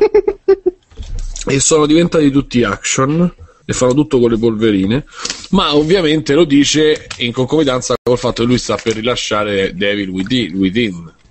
The Evil Within, sì. Evil Within, quindi ho deciso che si dice Evil, e quindi gli diamo retta. E poi aggiungiamo una carne al fuoco. De Benzo ci fa una riflessione che si può unire a questo, così facciamo l'ultimi quarto d'ora, 10 minuti di, semmai, di conversazione, e ci dice: no, puntata nuova domanda, non sia mai che sentite la mancanza. Prendendo spunto dalla recente pubblicazione dei risultati del sondaggio quale genere di giochi volete nella Instant Game Collection del PlayStation Plus, e c'è il collegamento, il cui genere shooter non è neanche lontanamente il più desiderato, e da questa interessante analisi di uno sviluppatore della serie Socoma a proposito dell'evoluzione passata e futura del genere, vi chiedo, ma si spara tutto, hanno definitivamente rotto i maglioni, perché probabilmente su PlayStation Plus non ci sono, non compaiono shooter, ci confermerà. No, praticamente c'è stato un sondaggio per chiedere ai possessori, comunque agli utenti Sony, quali tipi di giochi avrebbero voluto vedere tra quelli gratuiti su PlayStation Plus, e non ci sono shooter, perché vendono tanto che ce l'hanno già tutti i shooter. No, non è che non ci sono tipo al secondo, terzo posto, sono terzi in classifica. Esatto. Al primo ci sono gli RPG, per la cronaca, quindi figuriamoci che gente non sono andati a fare. e dice ma vigliato, ma si spara tutto, hanno definitivamente rotto i maglioni. Al di là del discorso sul genere, questa è la cosa più interessante, al di là del discorso sul genere shooter in particolare, vi chiedo cosa ne pensate riguardo le mode videoludiche. Chi le decide? È proprio vero che i videogiocatori spendendo i propri soldi manifestano e publisher i loro desideri, oppure questa è solo una favoletta messa in piedi dai reparti marketing per giustificare politiche aziendali quanto mai discutibili? In soldoni, chi decide maggiormente dove va il mercato? I consumatori, la decide Ricchioni, i consumatori e io devo accettarlo, o le case di sviluppo, la troica o Beppe Grillo? Non ve ne venite con il solito cane che si morde la coda, la balena che si lecca la pinna, il carrello che gira su se stesso. Dopo questa profonda riflessione faccio una domanda facile. Faccio un'altra. Vostro genere preferito, quello più odiato, ed infine sondando gli oscuri abissi della vostra palla di cristallo. No Bruno, non quella, ho detto di cristallo. Il genere che secondo... Ma è di cristallo quella di Bruno. L'ha persa in guerra. Secondo come genere... la protesi di Thorpe Scrubs. Esatto, il genere che secondo voi sarà il più inflazionato nella prossima generazione. Posso partire io? Simulatori di sottomarini atomici. Bellissimo. Ma magari. Silent Service, ti ritorno. E allora, alla fine comunque Simone sono abbastanza distinti gli argomenti per quanto riguarda, cioè, e invece secondo me è interessante perché sì e no, cioè si collegano, però vorrei un attimo sottolineare che nella email di Benzo, nel messaggio di Benzo è stato linkato questo articolo a proposito di uno sviluppatore che ha scritto che si è rotto di fare FPS, non so se voi l'avete letto, comunque diceva che era un articolo che riprendeva il post di un blog di uno sviluppatore che ha detto io mi sono scocciato di fare FPS perché comunque sono giochi che incitano, non che incitano alla violenza, però che ruotano tutti intorno alla violenza. Quando lavoravo nella mia azienda dove sviluppava uno sviluppatore di Socom, tra l'altro, della serie di sparatutto tattici per PlayStation, cioè un mio collega ingegnere si è ritrovato che per un certo periodo di tempo si doveva portare la figlioletta al lavoro e si era inventato un sistema per cui quando la figlioletta guardava lo schermo oscurava tutto, comunque toglieva tutto il sangue, tutte le robe diciamo non adatte alla sua età, e la ragazzina gli chiedeva che cos'era sullo schermo e lui si inventava che era una favola, una roba del genere. Quindi questa cosa ha colpito molto questo sviluppatore che si è scocciato di fare questi giochi diciamo che ruotino tutto intorno alla violenza. Ha detto io comunque... Pensate quando tipo i registi di So devono portare, o di Hostel e robe così, devono portare la figlioletta al lavoro, dicono è tutta una favola. E poi insomma ha detto questi sono comunque giochi che hanno un'influenza cioè i giochi in generale hanno un'influenza sulle nuove generazioni, su come sarà il mondo. Io mi sono scocciato di dare al mondo questi shooter dove si spara sangue e merda. 3-2-1 e questo apre un Kickstarter, tranquilli, col gioco degli baleni. Sicuramente lo farà, però ha detto voglio dare alle prossime generazioni anche un mondo migliore. Si è staccato, ha fondato la sua software house di riferimento, eccetera eccetera. Certo, detto da me che ho detto che mi ha rotto il cazzo pure Nintendo con i suoi giochi, però no, ma è che... diciamo è un ragionamento stupido, perché se te fai uno sparatutto te non puoi fare tante pretese di fare un mondo migliore. Lo sparatutto è quello, deve essere divertimento, deve essere sparare alla gente, deve essere violento, non eccessivamente, perché poi se diventa troppo violento diventa sgradevole. Devi beccare quel livello di violenza a cui il pubblico è desensibilizzato, ed è quello il concetto del sparatutto. Davvero non ci puoi fare tantissimo in più. È come pretendere che che Avengers fosse stato qualcosa di più di omoni in costume che si pigliano a botte. Lo sparatutto è quello che è, divertente perché è quello che è. Quando provi a fare di più, sì, infatti poi fai Bioshock Infinite. Esatto. Ma pure il primo Bioshock. E questo è. Sì, diciamo che comunque è interessante questo articolo perché un po' è una crisi di coscienza, tra virgolette, se la vogliamo chiamare così, di questo sviluppatore. È interessante, andatevelo a leggere che magari vi farà riflettere, così. Intanto ci saluta Schilloiso, ah no, ci saluta Ctecop, salutiamo Ctecop, se già andato, ciao Ctecop, e Schilloiso lo saluto così, dice notte e buon buccato a tutti, buon buccato a te. E poi per quanto riguarda invece Mikami, sì vabbè, sono le solite dichiarazioni da marketing, perché mo tra un po' esce il gioco, quindi devono fare le solite dichiarazioni che rimbalzano da un sito all'altro. Io il trailer di Evil Within l'ho visto e onestamente mi è piaciuto molto come atmosfere, come tutto, anche se c'è il tizio là con la testa a cassaforte che è copiatissimo dal Pyramid di il trailer, se parliamo del teaser, per me nel senso stilisticamente non mi piace un casino. Il gioco sarà di sicuro bello, perché Mikami ad oggi, quando ha diretto, non ha sbagliato un colpo. Vedi un po' di tempo fa la ludografia sua e non c'è un gioco che ha fatto che non mi sia piaciuto. Stilisticamente un po' questo horror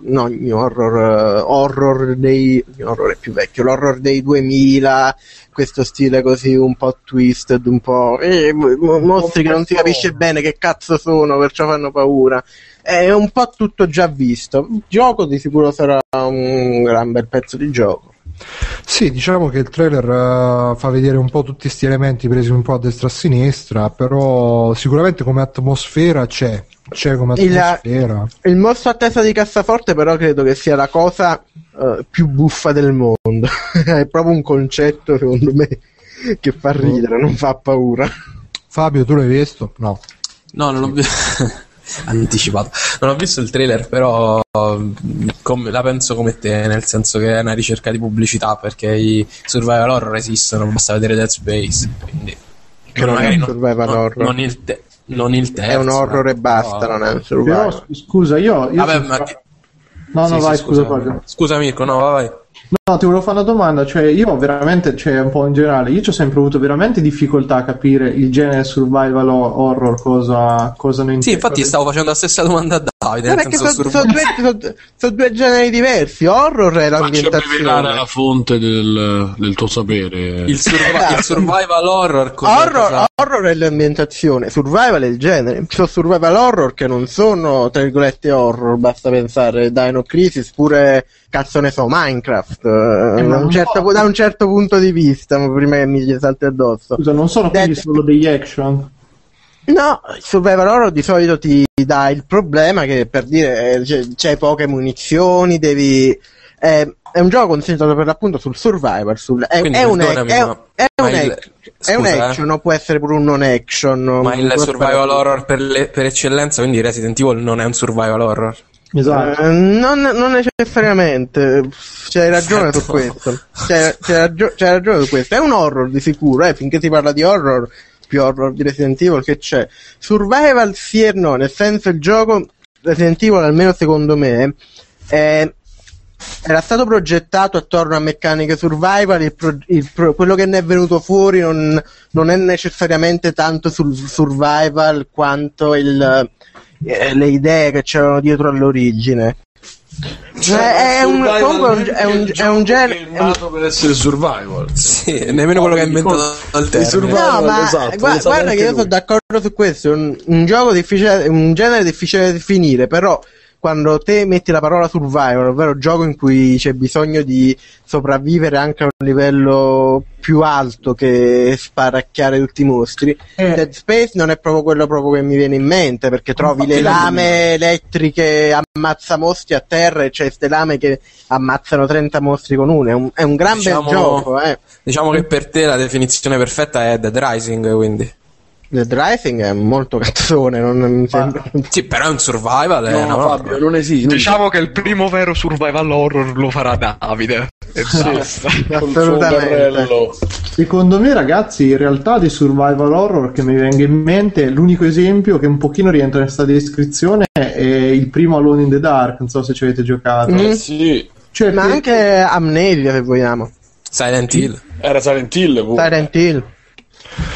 Ah, vabbè, dai, mo senza starci a perdere altro tempo, che alla fine sono questioni un po' che lasciano il tempo che trovano. Vabbè, quello che dicevo è che Quello che voleva dire lui è semplicemente che sarà un horror magari un po' più d'atmosfera, un po' meno incentrato sulle sparatorie e basta. Cioè, però esistono, cioè nel senso è inutile uscire fuori dicendo non esistono più i survival. Ma esistono, ma pure tu sai, quando se dovevi promozionare bene il tuo libro dovevi uscire e dire non esistono più i libri sulle ferite bianche. No, doveva dire le ferite bianche non esistono, proprio esatto, la prima ferita bianca. Sono le scie chimiche bianche. Esistono storie che non esistono. Esatto. No, quello che volevo dire è che sicuramente c'è stata una deviazione verso... Cioè, oh ragazzi, diciamolo, alla fine la stampa, il giornalismo c'ha le sue storie, le sue narrazioni. La narrazione fino a mo' era stata che... i survival horror non esistono più, stanno tutti virando verso l'action. Io ho comprato Dead Space, sto sparato la mattina alla sera, e quindi si è inserito in quella narrazione Mikami dicendo no, guardate che il vero survival horror eccolo qua, e piotta il suo nome, non lo scordate. Muovi la mano da qua e da là. E quindi dai, è tutta una narrazione meta. Piotta Mikami. Ora me la sognerò la notte sta canzone, mannaggia a te. Pensate davvero che il survival horror è sul piotta. Insomma, su horror tipo Slenderman, solo che invece dello Slenderman nel bosco c'è Piotta. Ragazzi, ma c'era la canzone del Piotta che diceva che era morto, no? Bellissimo, sì, grande. Ma voi ve lo ricordate? Cioè, l'avete visto il recente video del Piotta con Yotobi e l'altra gente? No, è successo il puttiferio. Puttiferio? Che è successo? Racconta. Che gli youtuber si sono... l'ottimo Roberto Bonetti, che Andmind mi pare conosce, hanno detto che... Si sono scandalizzati. Sì, che Piotta non si deve permettere, o comunque che ha fatto questa mossa. La Madonna. Ma perché che ha fatto? Questa mossa fatto del giaguaro ha fatto. Sì, capito, di entrare nel mondo di YouTube. Esatto, di entrare nel mondo di YouTube, quindi per farsi le visualizzazioni e quindi farsi i fan. Perché dice io chiamo YouTube e quindi tutti quelli che guardano YouTube mi guardano il video e quindi io divento forte, perché si è preso 3 youtuber forti onestamente, però... Cioè forti, quindi hanno proprio i livelli tipo Dragon Ball questi. Se tu calcoli che YouTube e Wilbush non possono anche non lavorare e non fare niente e guadagnano lo stesso, penso di sì. E beh, devono fare i video che... No, ormai no. Cioè raga, ma vi rendete conto che siamo arrivati a un punto in cui è YouTube che deve fare pubblicità più Piotta, per dire, cioè che tirano più sti personaggi. Sì, cioè loro dicono questa cosa, poi il concetto è un attimo diverso da questo, nel senso, poi ovviamente io ragazzi, parlo di quello che dicono, non è che io so. Sì, ma poi questa cosa che non devono lavorare mi sa che è un po' esagerata, perché sono loro stessi che...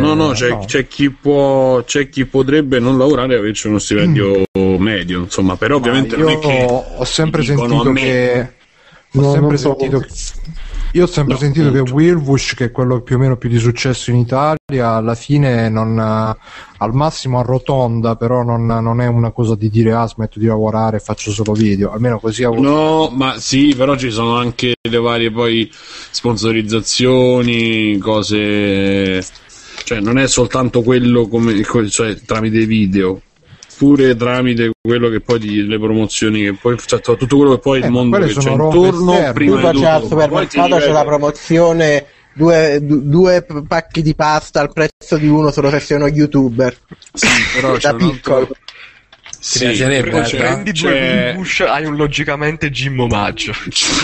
Bonga capsule, anzi. Però Bru, cioè, non è che ho notizie. Ma di che parlavamo prima? Infatti diceva Benzo, ma questo è molto più interessante di YouTube. No, che è molto più interessante. Basta questi youtuber, che tra l'altro nell'ultimo numero di... Ma avete visto l'ultimo video di Gu? L'ho visto, guarda, a me piace. È l'ultimo articolo sul Fatto Quotidiano di Gu. No. Ma scrive ancora lì a Murray. Pensa, immagino l'editoriale su Giorgio Napolitano, quello vecchio con gli occhiali si intitolerà. Mannaggia, quello vecchio. Che stavo dicendo? Ha scritto un altro libro, si chiama Guglielmo la morte. Nel senso è proprio un inganno, perché vuole far credere alla gente che è morto, così comprano il libro e poi scoprono. Tra l'altro, ragazzi, devo lo stesso editore di quello che fu di come cazzo si chiama? Fabio Volo? Kowalski. L'inganno della morte, un romanzo di Guglielmo Scilla su Kowalski, che dovrebbe essere l'ex editore di... titolo è la roba più banale del mondo. No, dico, ma penso sia lo stesso Kowalski, gli stessi che pubblicavano i libri di Luttazzi, quindi. Beh, dai, hanno fatto un salto di qualità. Comunque, l'inganno della morte 2, la vendetta, fra un anno, la vendetta della morte. L'ho già scritto io. Nell'ultimo Gaming Effect è un monografico, e Gaming Effect è un podcast monografico, trattano l'evoluzione dell'informazione videoludica dalla carta fino a YouTube. Io sono arrivato fino alla carta, quindi vedremo cosa lo stavo sentendo pure io, sono arrivato. Vabbè, comunque, per tornare un attimo in argomento, quello che ci chiedeva De Benzo era ricordiamo anche l'unico vero canale su YouTube, Alex Mercer 107, grazie Andmente che ci hai ricordato. De spesso muore. Per tornare in argomento, gli FPS, ci chiedeva Andrea Bevena se gli FPS hanno finalmente rotto i maroni. Probabilmente alla fine Davide l'ha detto scherzando, però probabilmente è così, gli FPS ce li hanno già tutti, ci hanno già tutti i COD, ci giocano tutti quanti, quindi sul Instant Game Collection chiedono robe che magari non comprerebbero a prezzo pieno. Infatti gli RPG, io già ci vedo un bel Final Fantasy che uscirà e vivrà una seconda giovinezza che non ha mai avuto su... Posso aggiungere una cosina, Bru? Tra l'altro questo sondaggio è poco indicativo, perché è fatto, è Bru come Gu, giustamente, è fatto tra gente che comunque, pagando per il PlayStation Plus e così, sono super appassionati. Sono quelli che, con questo termine brutto, chiamiamo hardcore gamer. Quindi ovvio che gente che probabilmente degli FPS è un po' così sopra i capelli e predilige. Diciamo che per il giocatore medio di COD è già difficile capire che c'è uno shop online e cos'è l'internet. Esatto, questo sondaggio non rappresenta la voce del popolo, per dire così. Sì, anche se però ha un senso, perché se tu fai il sondaggio a quelli che hanno l'abbonamento, in questo modo, diciamo, se gli dai i giochi che vogliono loro si mantengono l'abbonamento, quindi da un punto di vista commerciale c'ha senso. No, ma io dico il sondaggio non ha tanto senso usare questo sondaggio per dire gli FPS sono morti, è un'altra cosa. Dice Mirko, un po' come Nintendo gli FPS, il PC gaming in generale. Ci dice Mirko in chat, se mettono Demon Soul chiudono il PSN per bestemmie, lo faranno anche con Free Playing tra un po'. Quello che dice che gli FPS saranno sempre i giochi più diffusi perché sono i migliori per mostrare la grafica figa. Ma guardate, guardate tanto. Scusa, all'inizio è molto più, scusami un secondo, è molto più per mostrare la grafica figa, ma è molto più buono, è molto più facile farlo con un Uncharted, con un gioco così più cinematografico, e con l'FPS che comunque sei sempre limitato dal controllo e dalla visuale FPS. Poi sappiate tutti che se non si vedono le mani un FPS non ha senso esistere. Assolutamente. Soprattutto quando ti arrampi sulle corde. Nel dopo Mirror's Edge e nel dopo Crisis 2, se non dai un poco di una sensazione cinestetica più superiore a quella di Quake 30 anni fa.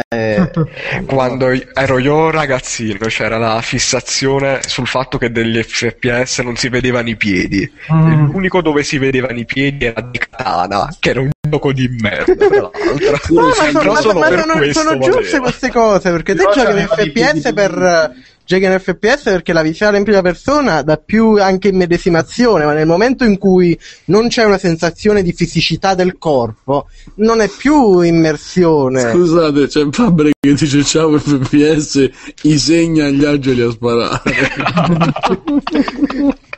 Ciao Sitch, non l'abbiamo mai salutato oggi. E dice anche basta vedere Crisis e Battlefield che sono buttane della grafica. Infatti comunque io non ho specificato FPS o TPS, intendo qualsiasi cosa con le pistole boom boom, che non so se è un nuovo modello. No, io comunque sono d'accordo innanzitutto con Mirko, sempre, che noi siamo tipo i gemelli Derrick, che non Sì, vedete che catapulta infernale vi faccio 422. E per catapulta infernale intendono la roba che fanno il venerdì sera sotto le coperte. Esatto. No, Davide, non... Esatto, nel senso che vi faremo vedere quando partirà finalmente il grande progetto a cui stiamo lavorando io e Mirko.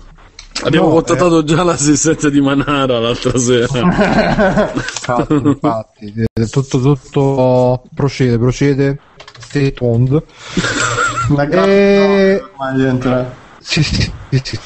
Per quanto riguarda gli shooter, non lo so se spariranno, perché comunque sia ormai hanno cresciuto un'intera generazione, perché se vediamo quest'ultima generazione di console, quanto è durata? 10 anni, 20 anni, comunque la gente inizia a giocare magari a 15 anni, mo ce n'ha 20, e quindi mo per lei il videogioco, come per noi magari, come per me, che quando ho iniziato a giocare il gioco era il platform, c'era Monkey Island. Vabbè, pure quello, insomma, ma c'è chi c'è rimasto... Il platform di Monkey Island, sai che è successo, che fa?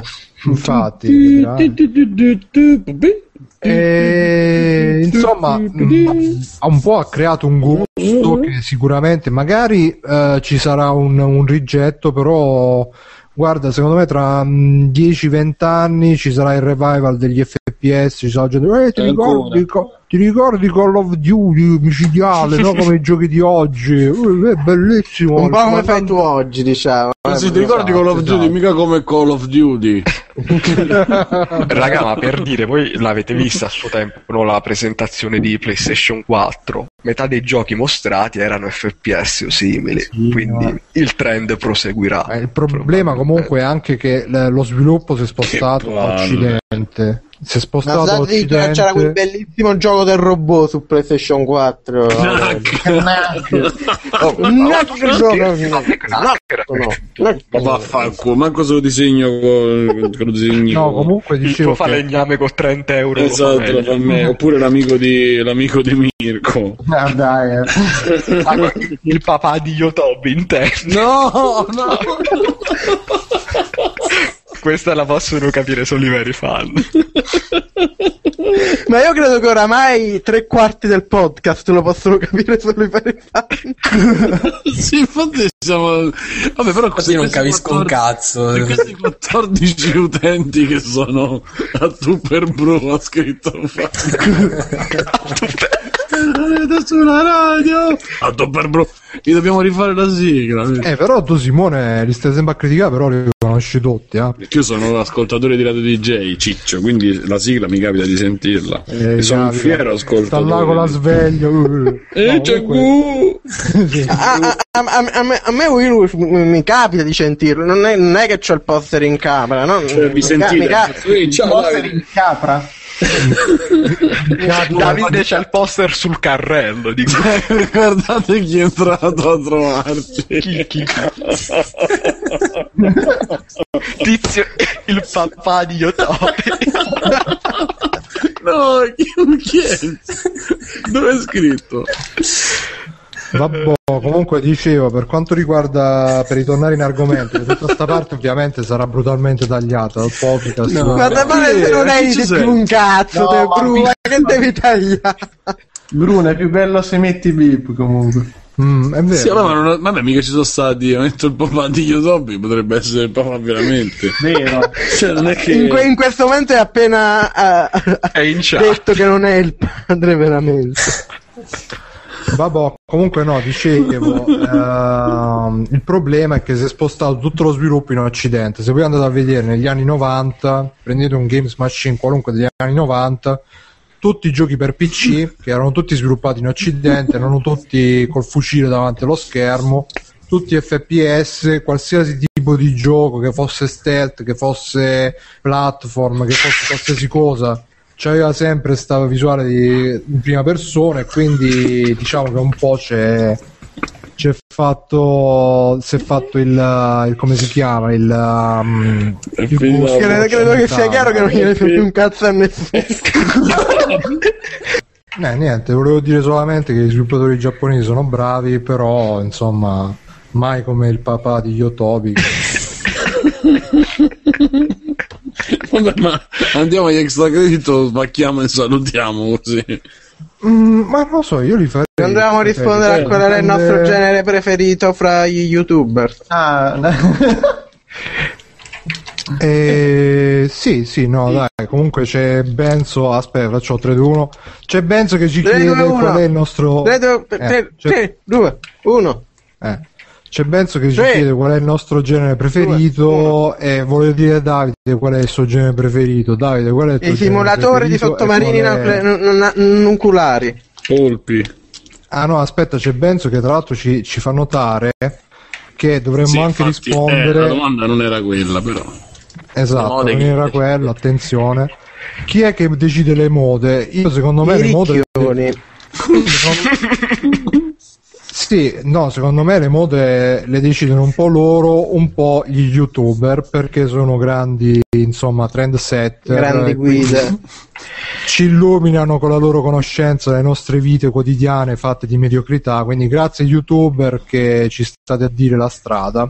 Non so, Simone e tu... oltretutto, guardando gente come Wilwush, la mia ipotesi e la tua non sono mutualmente esclusive. Esatto, e poi volevo dire io. Simone, tu cosa ne dici? Su che cosa? Sulla domanda di è un grande. No, su chi decide le mode, ma soltanto chi spende di più in pubblicità, penso. Perché se no Assassin's Creed non avrebbe venduto così negli ultimi 3 anni. Ma Simone, per chi spende più in pubblicità intendi le pubblicità che mandano su YouTube? Sì, quelle e quelle che mandano anche alle riviste, ai siti. No, però guarda che secondo me, Simone, io non sono d'accordo, perché giochi come Assassin's Creed sono fatti apposta per essere fruiti da più gente possibile, per far essere apprezzati magari da un pubblico più vasto.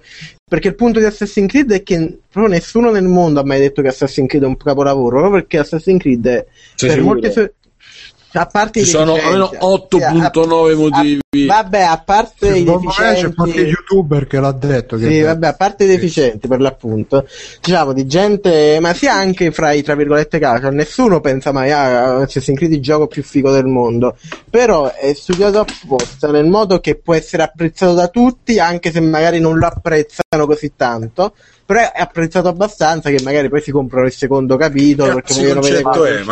Sai, ma è economia, ti dicono proprio così, non è che piace a tutti, è più voglia di qualcosa di buono, secondo me. Esatto, è proprio quel tipo di videogioco accessibile, veloce, perché poi Assassin's Creed, a meno che non ti metti a fare tutti i collezionabili, sono lunghi il giusto, e sono studiati proprio per piacere, non è solo pubblicità, perché te non puoi prendere una merda, proprio una merda fisica, pubblicizzarla e la gente si comprerà la merda. Ma perché come no?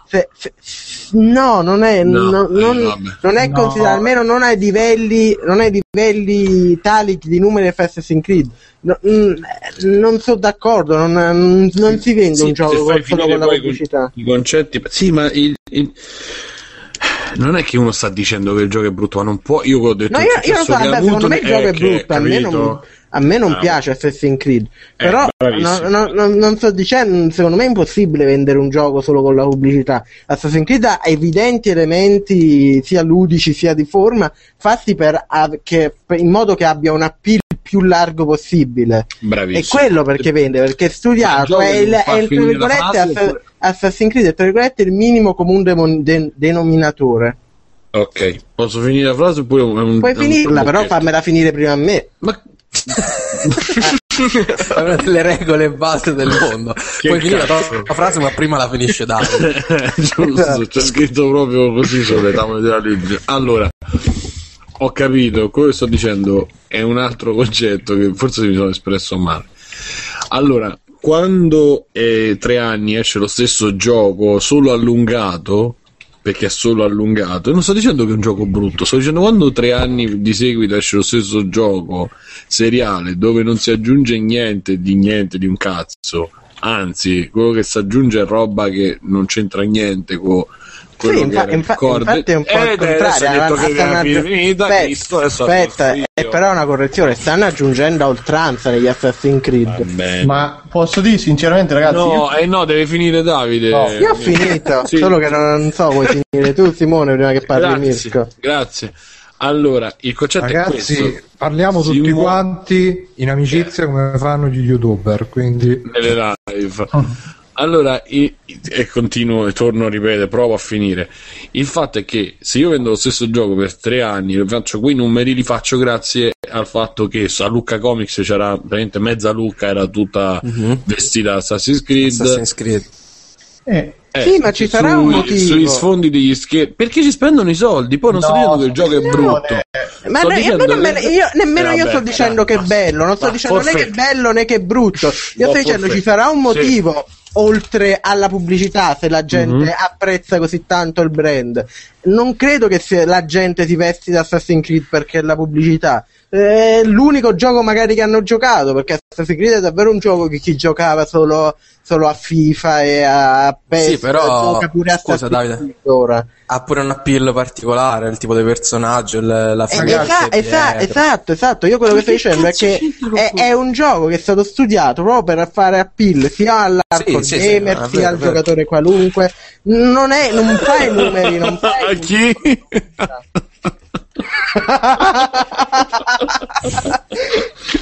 Questa Bruno non la puoi togliere, no.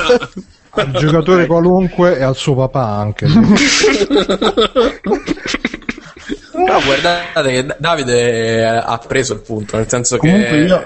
Sì, scusa, vai. C'ho un leggero lag e quindi quando inizio magari ha già iniziato qualcuno. No, vai. Ma attento che poi Simone dice che non fai finire le frasi. No, io credo, ragazzi, semplicemente che nel caso specifico di Assassin's Creed ci abbia avuto la forza di entrare nell'immaginario collettivo. Cioè, esatto. Io lo vedo a scuola, ragazzi, chiedo proprio ai ragazzi, ragazzi, mi disegnate una storia medievale, e ormai tutti disegnano Assassin's Creed, e come i Pirati dei Caraibi per i pirati, hanno una forza proprio visiva, talmente esagerata che entrano di prepotenza nell'immaginario e ti cambiano proprio il modo di vedere un determinato argomento. E questo è quello che ripara in questi casi qui, secondo me. Oltre a quello, c'è avuto pure la forza di proporre una struttura ludica che prima non c'era in tale modo, ed è fatta proprio per chiunque lo può giocare Assassin's Creed, perché non sono convinto di sta cosa, sai. Non è complicato, nel senso, Assassin's Creed vai avanti, premi il bottone per dire il personaggio si arrampica lui. Queste cose sono proprio studiate per il fatto che chiunque conosca già un po' i videogiochi, non la casalinga che giochi a Wii Sport, però chiunque conosca un pochino di videogiochi dai in mano Assassin's Creed te lo sa giocare più o meno, impara veloce. È proprio un gioco studiato sia per entrare nell'immaginario collettivo, sia per essere proprio avere l'utenza più vasta possibile. Sì, ma mischi i piani, quello è una cosa successiva. Anche secondo me c'ha ragione Simone, cioè... è una cosa successiva, non è... Io parlo di quello che se io lo vedo e non so che cos'era, e tanti non sapevano fino al 3 o al Revolution. Ti rimane.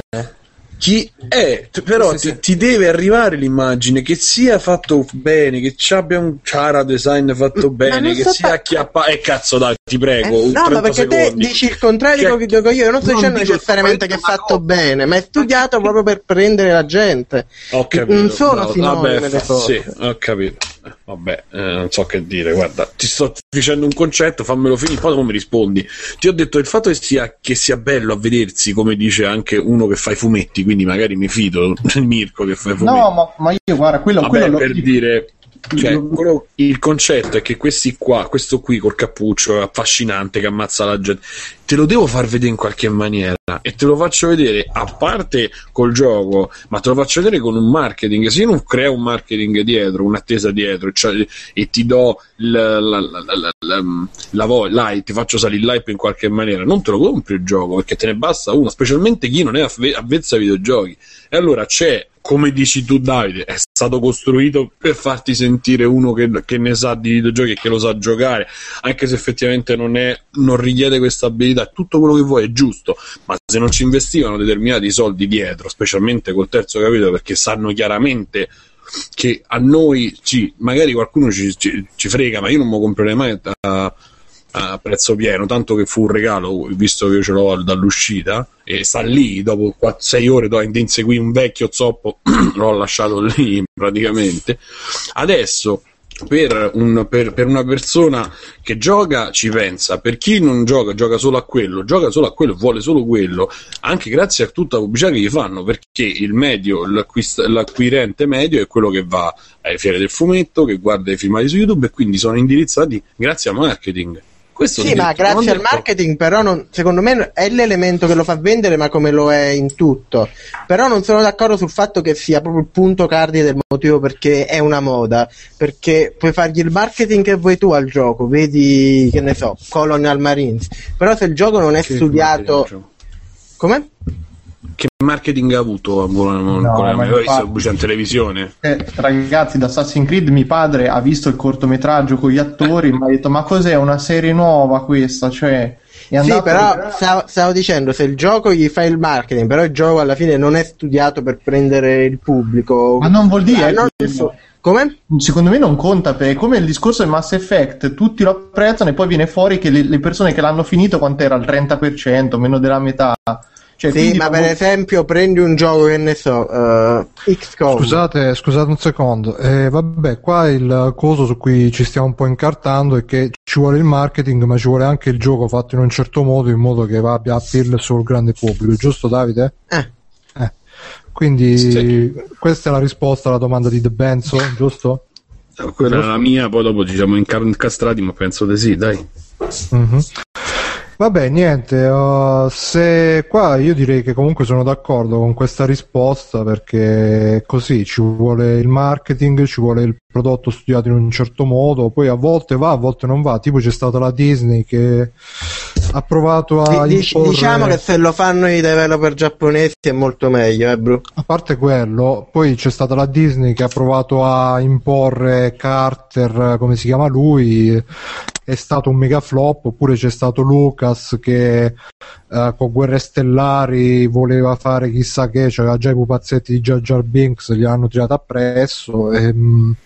Quindi un po' è anche il saper annusare un po' il pubblico che cosa vuole, proporgli la cosa giusta al momento giusto. Assassin's Creed, oltre a quello, è arrivato anche in un momento in cui c'era la next gen e ancora nessuno era riuscito a sfruttarla in maniera convincente, mentre è stato uno dei primi titoli alla fine che hanno potuto fare da portabandiera, da vera IP nuova della next gen, tanti fattori, e quindi alla fine si crea la moda, così come Call of Duty si è inserito non soltanto perché il marketing, non soltanto perché è studiato per piacere a tutti, ma anche perché si è inserito nell'onda lunga del multiplayer online che è sbocciato con questa generazione di console. Non so se siete d'accordo. Non siete d'accordo. È il marketing, bro. Il marketing. Ok. Chi è più? Fabio, vuole aggiungere qualcosa? No, io penso che sia un mix di cose, nel senso che il marketing conta tantissimo, cioè Benzo diceva conta di più il gusto della gente o la potenza del publisher, e io penso sia una mediazione, nel senso che il marketing, la potenza del publisher fa tanto, ma serve anche la gente che lo compra, perché altrimenti una moda che non compra nessuno non è una moda, quindi alla fine è una mediazione, secondo me. E Aurelio, per chiudere con la saggezza? Secondo me un pelo di più quello che chiede la gente, perché alla gente col marketing così la puoi fregare una volta ma non due o tre, quindi se gli FPS, tornando all'esempio originale fatto da Benzo, sono così acquistati è perché la gente li vuole, non ci sarebbe strategia di marketing che è in grado di ingannare così a lungo le persone se non li volessero, è perché li chiedono quando e lo dimostrano acquistandoli. Io la vedo così. Ok, io quindi insomma grande marketing, grande tutto, e non so ragazzi che vogliamo fare, qua si è fatto lunedì notte, facciamo un po' di extra credit o la chiudiamo qua, voi che dite? Io non c'ho niente di cui parlare. Io ho due robe pure veloci. Quindi che facciamo? Continuiamo? Vabbè, facciamo... Aspetta, dico solo al volo a Gianmarco, dice: non Aurelio, li puoi fregare anche 5-6 volte, guarda COD. No, per me è proprio la dimostrazione che COD che vogliono, è proprio questo il fatto, a mio parere, perché sì, ma lo vogliono perché lo vogliono. Vabbè, ma qui siamo un po' con, cioè allungheremo, dovremo fare una puntata. Ma il punto è quello stavo per dire, te puoi spingere per dire, metti che mettono il marketing, tutto il marketing possibile del mondo su, che ne so, un gioco mediamente complesso come XCOM. XCOM non venderà mai come COD, puoi metterci tutti i cazzo di marketing che vuoi, ma perché è studiato per essere qualcosa di diverso dal minimo comune non mi piace questa parola, minimo comune denominatore che è COD. Ci vuole una struttura di gioco, una cosa che è fatta proprio per supportare poi il marketing che gli viene fatto dietro, perché se no non potrai mai raggiungere certi risultati, perché la gente è stupida, ma non fino a un certo punto. La gente vuole qualcosa e se gli marketi quel qualcosa ti prenderà quel qualcosa in particolare. Stai dicendo, Simone? Che? No, dico secondo me COD lo arrivano a volere per determinati motivi. Poi che il gioco, Davide fa il passo dopo, quando lo scartano. Tu non devi arrivare quando scartano, devi arrivare quando arrivano alla cassa. Come diceva Aurelio, se arrivano alla cassa la prima volta, il secondo, se non puoi farci tutto il marketing che vuoi, ma se il primo non ha risposto a quei bisogni del giocatore, il secondo non te lo compreranno. Ma non vedi anche Assassin's Creed 3, che ha fatto molto peggio degli altri Assassin's Creed per motivi che ora qua non è il momento per analizzare. Però io non lo so i numeri di Assassin's Creed 3, però sicuramente l'hanno spinto perché erano consapevoli che il gioco non valeva quel numero, quel 3 era un 3.0. Secondo me più perché il gioco ha iniziato davvero a diventare ipertrofico eccetera eccetera, e non era più adatto per il gameplay tra virgolette veloce che cercava un pubblico del genere. Però lasciamo stare, andiamo avanti. Non ci avevano chiesto i generi preferiti. Fa allegria, fa simpatia. Vabbè, io direi che possiamo passare anche extra credit. Ma io volevo dire il mio genere preferito. Ah, vai. Il mio genere preferito è l'avventura grafica. Il genere che non mi piace è il gioco giapponese, perché insomma sti giapponesi perché usano ancora le... Esatto, devono imparare col pad dell'Xbox, quello vecchio, che bisogna essere materiali nelle cose. E tu, Davide, qual è il tuo genere preferito? Io ho detto i simulatori di sottomarini nucleari. Quello 3DS, quindi. Cosa? Quello 3DS, cioè il sottomarino, il gioco del sottomarino. Non lo conosco, però lo comprerò sulla line-up. Era sulla line-up d'uscita. Ah, bene. Mirko? Per questo ho comprato il 3DS, per quello, solo che non sapevo di averlo comprato per quello, pensate. Vedi. Ma io non c'ho un genere proprio preferito, proprio che non riesco a giocare, sono gli sportivi. Gli hentai, diciamo, il tuo preferito. Ma quelli sì, li gioco volentieri, o quelli rape simulator, però quelli che proprio non riesco a giocare invece sono gli sportivi, perché proprio mi fa sudore anche guardare gente che corre, quindi no, non ci posso riuscire. Fabio? Un po' come Mirko, a parte il sudore, magari sudo pochissimo. Il sudore? Sì, ha detto che gli fa sudore, gli fa fatica anche solo vedere. Sì. No, io gioco un po' tutto in realtà, non so, ti direi generi alla Dark Souls, ma c'è solo Dark Souls, quindi non può essere il mio genere preferito, quindi un po' tutto gioco. No, non è vero che c'è solo Dark Souls, è tutta quella scia di giochi giapponesi. Souls, è tutta quella scia di giochi giapponesi che c'erano di più durante la PlayStation 2, no? Pure Onimusha e quel concetto. Sì, vabbè, ecco, diciamo quel genere lì che adesso non esiste più, quindi Shinji Mikami ti piace. Bei giochi di una volta. I giochi Simone? Di bestemmia. Simone, tu io voglio chitarrero, basta. Simone chitarrino, Aurelio ma pistola alla tempia, direi che il genere preferito in Metroidvania probabilmente. Quello che non riesco a giocare sono gli strategici post Age of Empires 2, quelli da Total War in poi, che hanno preso una svolta troppo incentrata unicamente sulla strategia militare, che non riesco a capire, non ci sto dietro, sono vecchio.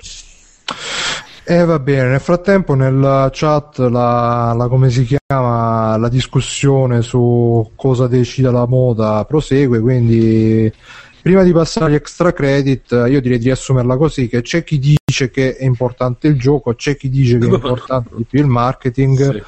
Cari amici, iscriveteci sul forum.freeplaying.it, diteci secondo voi se è più importante il gioco in sé, il marketing in sé, o tutte e due, così uno per ciascuno. Tipo Grande Fratello, stai con Simone o con Davide? Mandate una donazione PayPal su PayPal. Se state con Simone mettete 10 euro, se state con Davide 10,01 euro, così li distinguiamo, se no mi raccomando, però le 10 euro prima, se no ci confondiamo.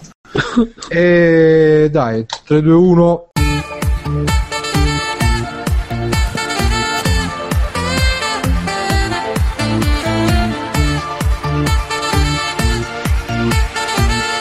Cari amici, bentornati su Extra Credits, la rubrica dove parliamo delle robe, e Simone c'aveva due robe, vai Simone. Allora io c'ho, grazie all'ottimo Davide Moretto del Tentacolo Viola, e dopo 5-6 tweet... No, che l'ha consigliato, dopo 5-6 tweet per capire cosa volesse, perché io avevo capito che questo gioco si chiamasse Nen, e vi parlo di... Invece si chiama?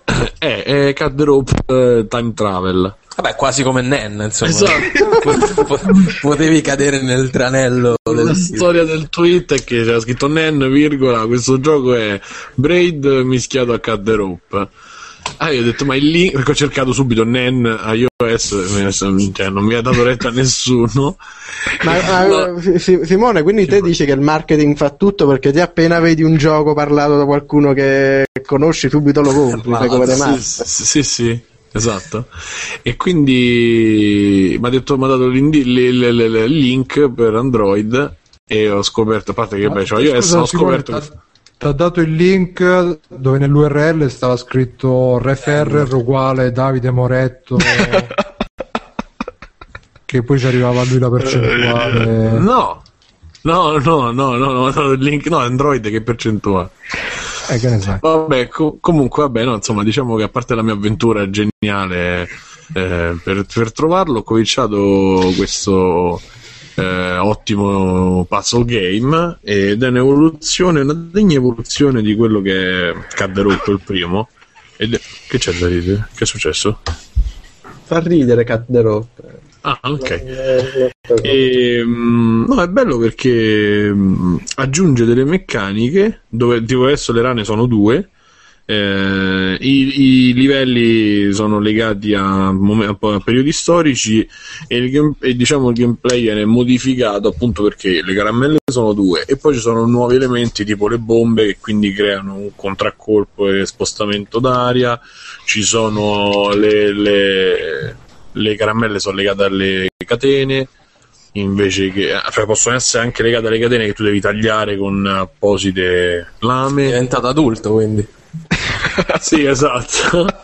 A me la cosa che mi fa ridere è che io, da persona che non conosce Cut the Rope, è bellissima l'immagine che uno si può fare nella mente quando gli dici tutte queste cose. Allora Cut the Rope non lo conosci, mi dispiace. Allora Cut the Rope è un puzzle game dove c'è una rana e deve mangiare una caramella, e per mangiare sta caramella, queste caramelle sono legate da funi, per dire, e sfruttando le dita, quindi tagliando delle funi a tempo e cose del genere, tu devi far arrivare la caramella in bocca alla rana, ok? Inafune, esatto.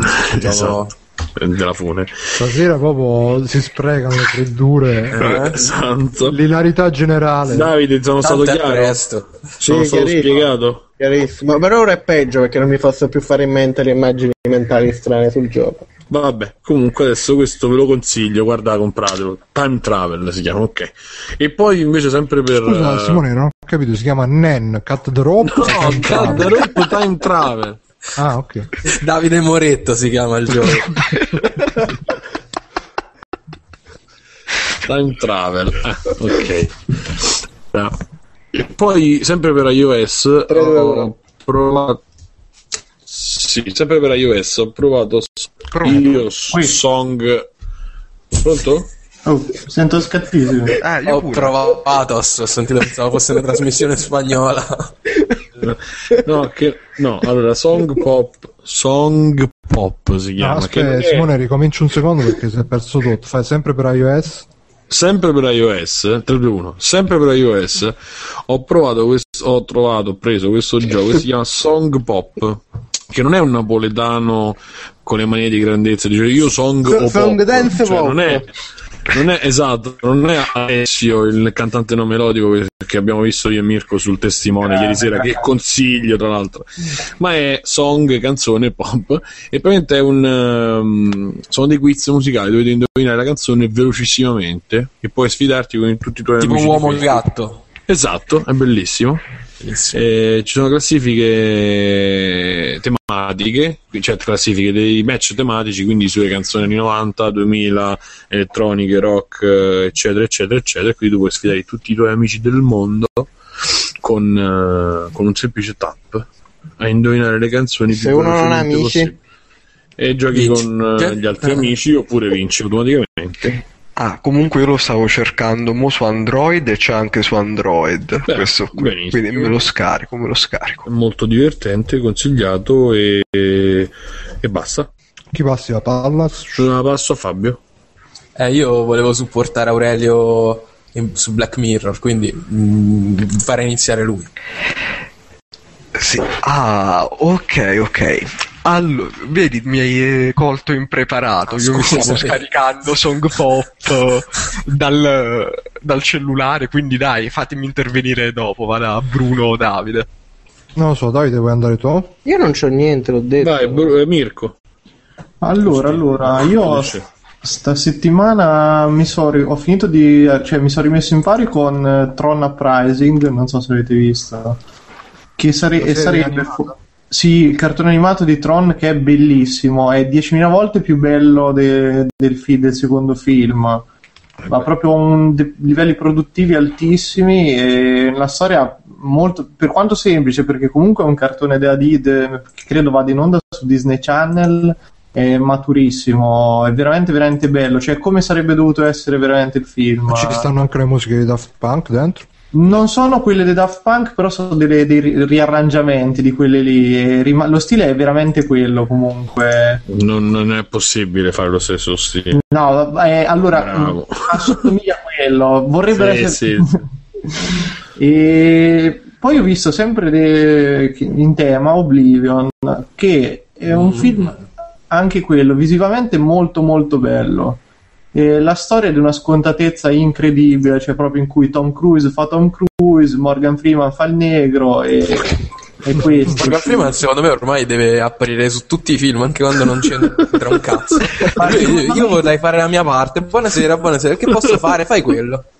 Ma infatti, ma stava pure tipo in, come si chiama, il film dove era pure lì bianca. Nel tuo carrello sta pure. Esatto. Cerchi bene.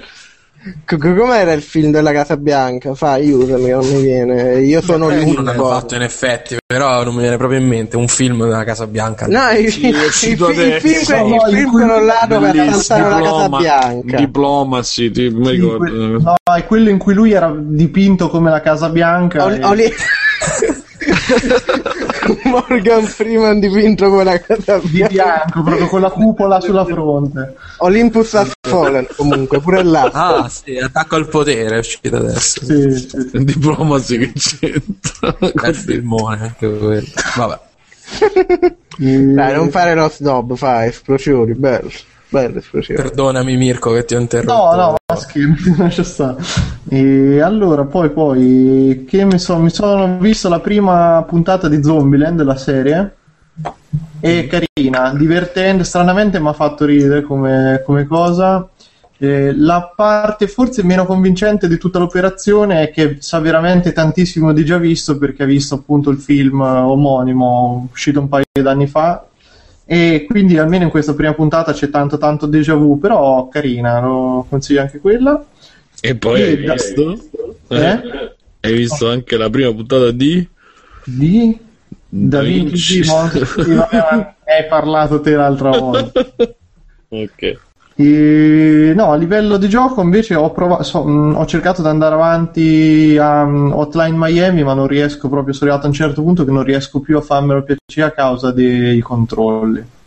cioè lo trovo bene. Io lo gioco su PC, quindi con mouse e tastiera, ma trovo sto fatto che devi comunque che l'indicatore tuo del personaggio mena a seconda di dove c'hai la freccia ai lati dello schermo. Io proprio non riesco a un certo punto più a controllarlo, bestemmio e spengo tutto. Un pad, no? Mi sembra che non funziona col pad HTML. No, io l'ho giocato con un pad meraviglioso. Ci funziona, però... io l'ho giocato quando è uscito e ai tempi non c'era l'opzione per il pad. E niente, l'ho trovato carino, ma insomma un po' forse sopravvalutato, perlomeno per l'esperienza. Guarda, su questo posso intervenire perché concordo, nel senso che è un bel gioco, però non so se ti hai giocato in qualche altro gioco di Cactus, però è secondo me quello meno bello suo. No, figuriamoci gli altri. No, ma serio, a me è piaciuto un casino Time Miami, infatti appena posso li recupero gli altri di Cactus. Sono tutti gratis, quindi anche a me, per me è stata una roba assurda Time Miami con le musiche super più se scherzavo. No, ma guarda, dal punto di vista proprio tecnico mi ha preso tanto, forse anche quei giochi che mi ha preso talmente tanto che sono stato lì ore e ore proprio perché non riuscivo a smettere. Dico, mazza che gameplay fighissimo. Poi sono arrivato al punto in cui mi sono accorto che diventa troppo dipendente dalla fortuna. Poi vi dico, magari so io anche che sono particolarmente scarso. Yubo! Sì, ma sicuramente, guarda. Ma no, della fortuna no, perché là alla fine ogni livello devi studiarti tutta la strategia per andare avanti e... Sì, però il fatto che a volte non vedi bene lo schermo, quindi ti arriva la fucilata da fuori schermo, sta cosa, a me m'ha un po' scoglionato, mi ha fatto perdere un po' me l'ha ammosciato, insomma. Ho capito. E niente, questa è la mia fantastica settimana. Minchia Mirko, non stai dicendo niente. Chi passa la palla? Chi è che... Aurelio, ti sei preparato? Sì, ora sono psicologicamente pronto, perché ho scaricato Song Pop e sono gasatissimo. Allora, su consiglio di Fabio e del buon Vincenzo Lettera, che ne parlava su Twitter, ho iniziato a vedere Black Mirror, che è questa serie inglese che si compone di 2 stagioni. Io sono fermo alla prima, ognuna formata da 3 episodi di un'oretta, più che altro infatti li potremmo ritenere dei mini corti cinematografici, tutto sommato, anche perché per ogni puntata della serie cast e trama sono completamente diversi e scollegati. Diciamo che il filo conduttore di ognuno può essere un po' l'influenza che hanno le nuove tecnologie sulla vita moderna e come hanno cambiato la nostra società sostanzialmente. Quindi diciamo un po' una di queste fiction che su noi hardcore, nerd o come cazzo vogliamo chiamarci, possono avere un certo appeal.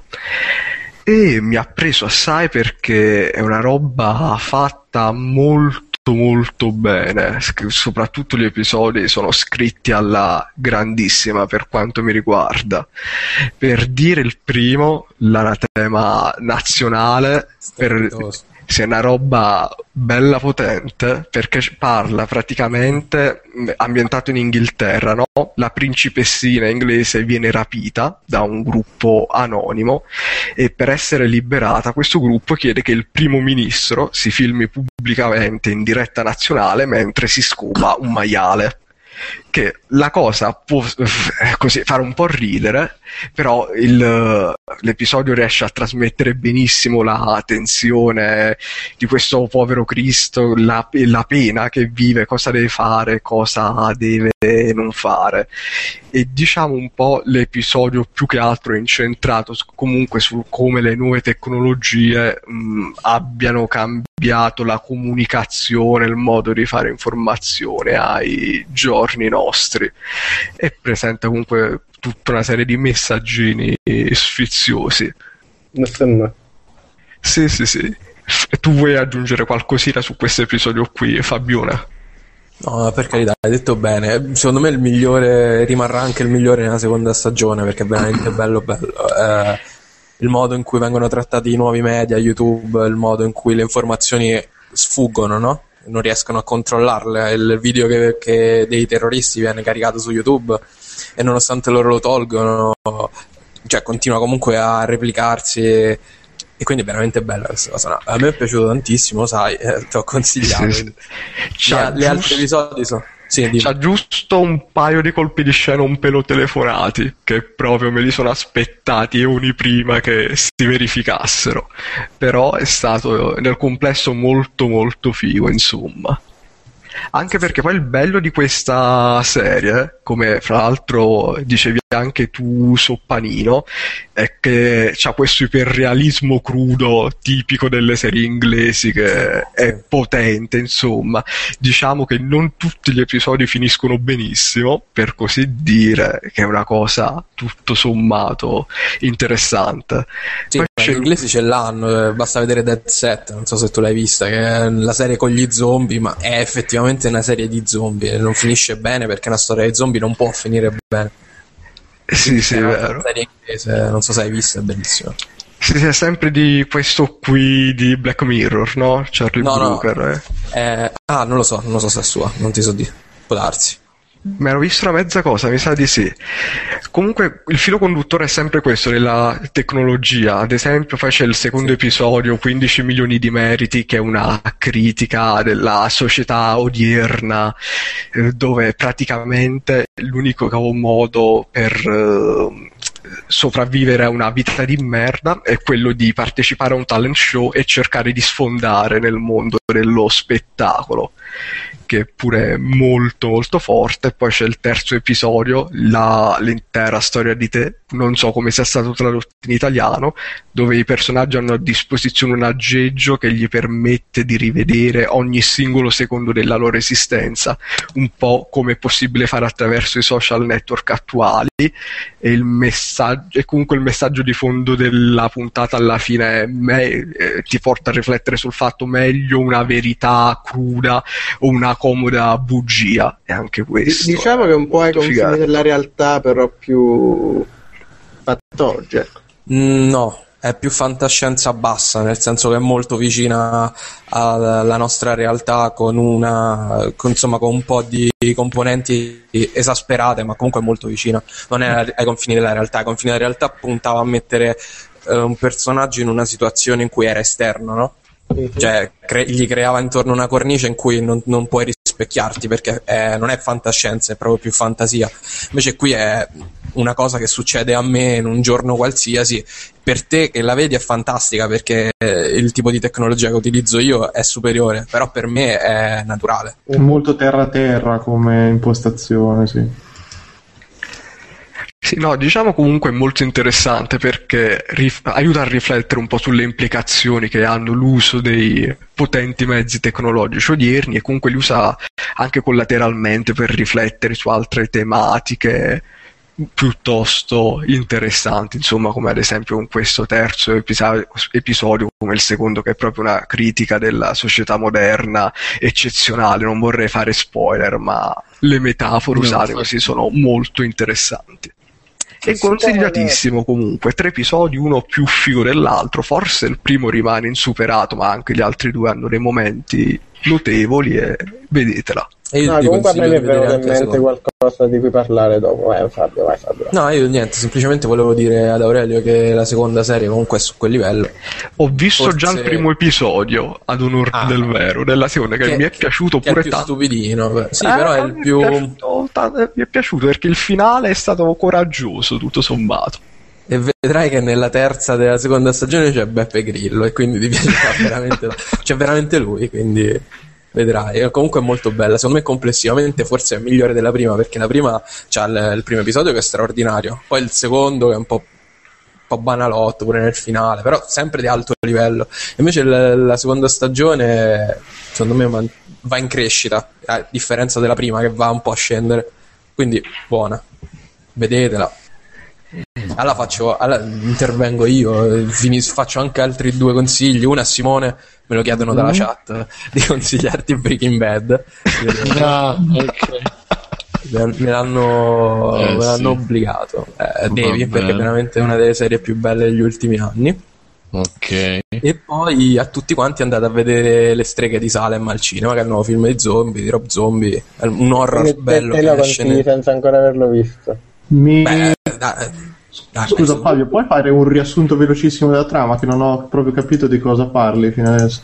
Cioè di cosa parli il film? Allora, da quello che ho capito, sta tizia che lavora a una radio. È perché era solo la trama. Io lo vado a vedere al buio, cioè nel senso che vado a vederlo senza sapere. Okay. Quindi non vuoi che ve la dico? No, ok, so, sarebbe meglio di no. Okay. Scusa. Okay. Allora, io stavo bidendo agli ordini.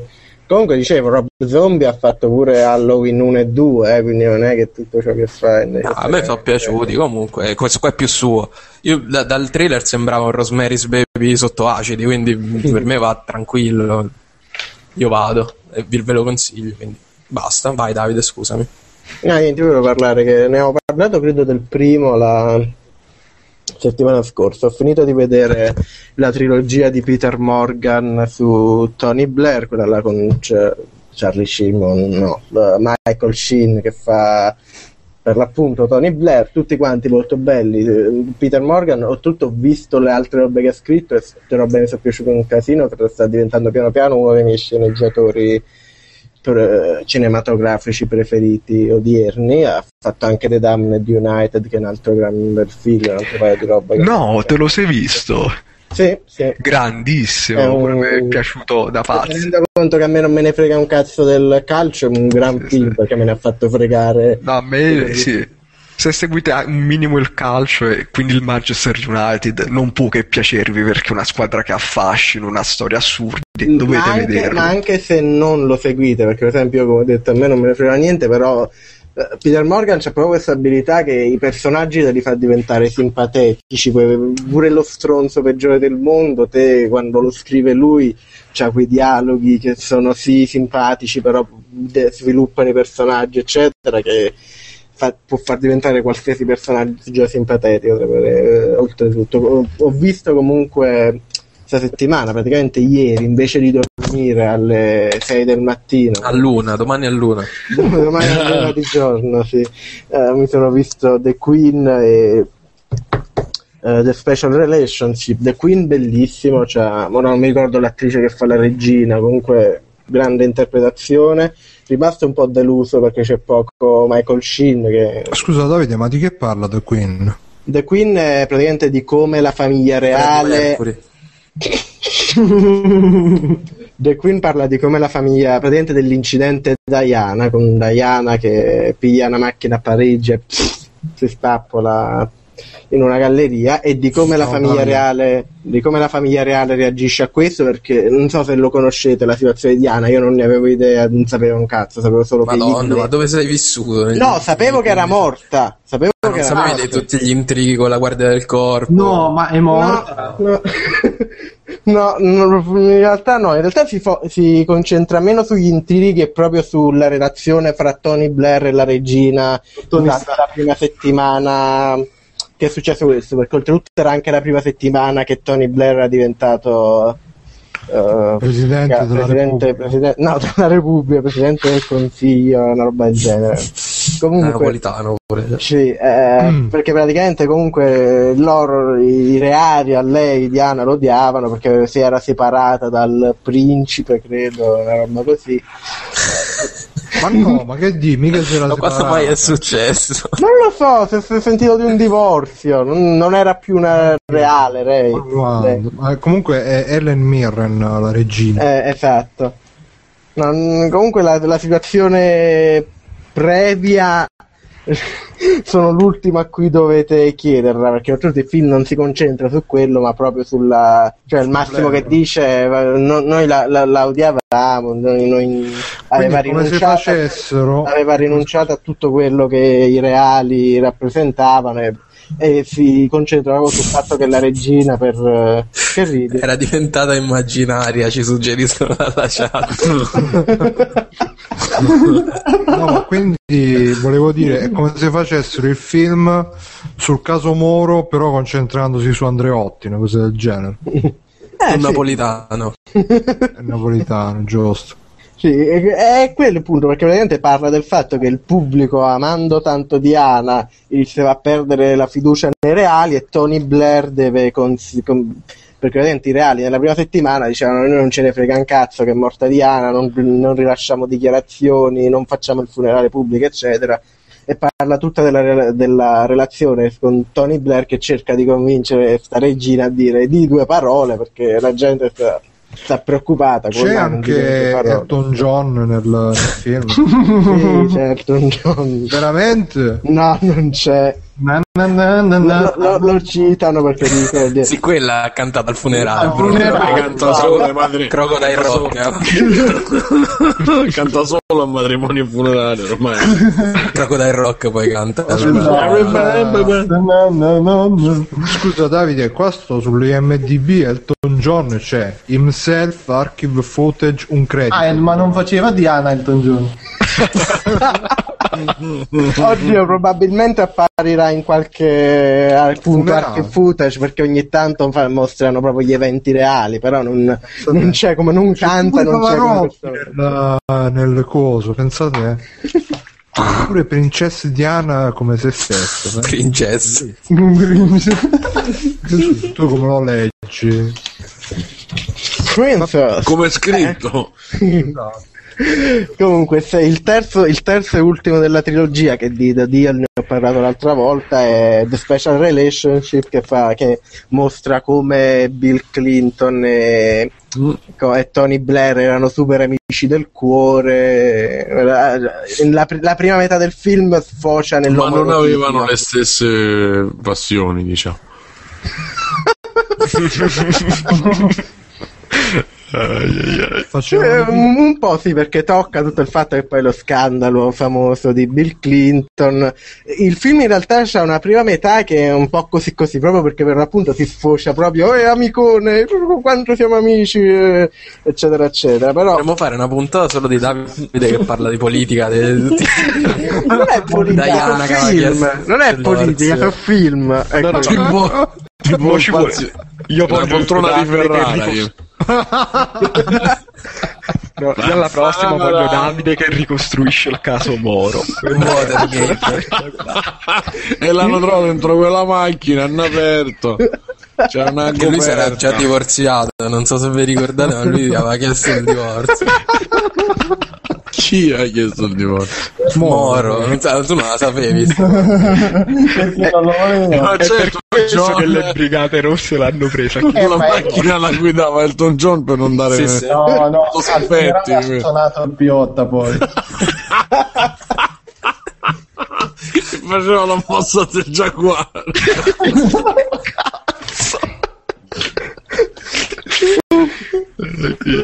Che scusi Dante, a questo punto non so se continuare o mollare qui perché abbiamo raggiunto il picco che mai raggiungeremo. Ciao sì. Comunque in italiano si chiama I due presidenti sto film, proprio adatto, proprio uguale la... si combatte il Mantau. Oltretutto è uno spin-off delle due torri comunque. Le due torri gemelle, quindi gli illuminati, vedi, gli illuminati è porno, le due torri gemelle. Io intanto cerco a Davide sul caso Moro. Vai. Comunque stavo dicendo la prima metà si basta. Non hai capito che basta, no, fallo finire. Sto scherzando. Finisci. Sei un pezzo di merda, Simo, sto scherzando. No, non è vero. Stronzo tu, sto scherzando. Che comunque dicevo, la prima parte è un po' così perché poi sei andato anche anche tu te sei andata? Comunque dicevo, i primi due film sono diretti da Stephen Freyer, una roba del genere, che è un regista abbastanza bravo. In questo è un altro regista, un signor nessuno, proprio signor nessuno è il nome. Comunque vabbè, la prima parte è un po' così perché cosa? È un rumore. niente. La parte un po' così perché è davvero troppo amicone qua là con un Tony Blair che sembra davvero innamorato di Bill Clinton a un certo punto, che ti credi che c'è il colpo di scena che in realtà era Tony Blair, Monica Lewinsky Poi appena iniziano il dramma, che parlano praticamente della guerra in Kosovo, dell'intervento che poi hanno fatto con la NATO, del caso Monica Lewinsky eccetera, quando inizia a entrare un po' più la parte drammatica il film migliora, è un film molto solido. Poi io come ho detto già sono innamorato di Michael Sheen, quindi guarderei qualsiasi cosa in cui c'è dentro. Mi sono visto pure i Twilight perché c'è lui, pensate un po'. Niente, è inferiore agli altri due, però è bello. Dei tre il mio preferito rimane The Deal, ma più che altro perché mi piacciono le storie proprio di rivalità politiche, robe così, e The Deal è proprio quello focalizzato su Tony Blair e Gordon Brown. E detto questo, se no Simone si incazza. No, io ho detto niente. Senti, passo la palla a Bruno. Michael Sheen che parte fa in Twilight? È il cattivo, dal 2 in poi sta fa Bill Clinton. Sì, no, allora io qua mi sono segnato un po' di robe di cui volevo parlare, che però sono tutte collegate tra di loro. L'altro giorno mi sono visto Grandma's Boy, in italiano Il Cocco di Nonna, che mi sa che è un film che hanno consigliato nel Tentacolo Viola, l'avrà consigliato cieco. Maledetto marketing. Esatto, quindi non ho potuto fare a meno di vederlo. E parla di questo qui che è un tester di videogiochi che ha tipo 36-37 anni e lui tipo è il più vecchio nel posto di lavoro, perché sono tutti ragazzini in questa software house dove sviluppano giochi. E insomma fa sta vita che si ammazza di canne, sempre sballato, sta in affitto con uno che non capisce un cazzo, si scorda di pagare l'affitto e quindi deve andare a casa della nonna, a vivere a casa della nonna. Poi però nella software house arriverà la tipa super buona per fare la project manager, ovviamente si innamorano. In tutto ciò ci scappa pure un super party dove le nonne scambiano l'erba per tè, si fanno il tè con l'erba, si sballano dure, fanno il super party. Sì, tipica commediona americana. C'è anche alla fine poi si scoprirà che questo sembrava che era un tester che non sapeva un cazzo, che c'aveva le dita di merda, ma in realtà stava sviluppando il suo super gioco che però poi gli verrà rubato, perché... Ma quindi mo te fai pure gli spoiler, cioè uno te lo voleva vedere. Scusa Bruno, è quello che a un certo punto c'ha la scimmia pure, una cazzata del genere. Certo, sì, esatto. Ho capito.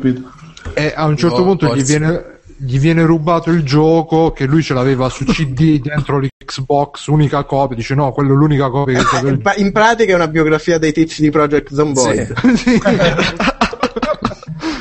Però alla fine dimostra che è stato lui a fare quel gioco, perché fa la sfida la nonna di questo qua che gli aveva fatto provare il gioco. Dice adesso vi faccio vedere mia nonna come ci gioca, per farvi vedere che avevo fatto io e mia nonna ci aveva giocato. Fa la sfida con il super programmatore della software house, che è tipo un genio ritardato che vive nel suo mondo, un genio ritardato. Sì, è tipo uno che quando sta nervoso parla così, perché io ho la voce da robot quando sono nervoso, è una roba così.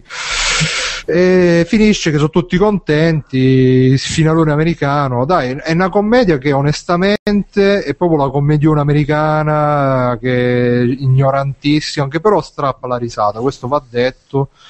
Però è la tipica commedia americana che ti mostra un po' di robe che ti potrebbero rattristare, però te le mette sotto al tappeto, cioè ti fa vedere la vita di questo qua che a 36-37 anni fa sto lavoro che non lo soddisfa, che comunque continua a vivere tra lo spacciatore, che appunto come diceva Mirko, il suo spacciatore di fiducia, che poi naturalmente non è cioè un tipo fighissimo super sballone che si compra le tigri, i leoni e poi non li sa gestire, così colà, e fa vedere tutto in questa, che a me onestamente un po' mi ha dato pure fastidio, perché ti fanno vedere tutta sta realtà che siamo tutti è proprio il tipico gioco che hanno detto il tipico film che l'hanno fatto nel 2006, quando tipo si cominciava a dire sta scoppiando la moda dei videogiochi, quindi si saranno messi a tavolino e hanno detto adesso facciamo il film sui videogiochi, perché sta scoppiando la moda dei videogiochi. Vediamo chi è il videogiocatore tipo, età media 36-37 anni, mettiamo il protagonista 36-37 anni,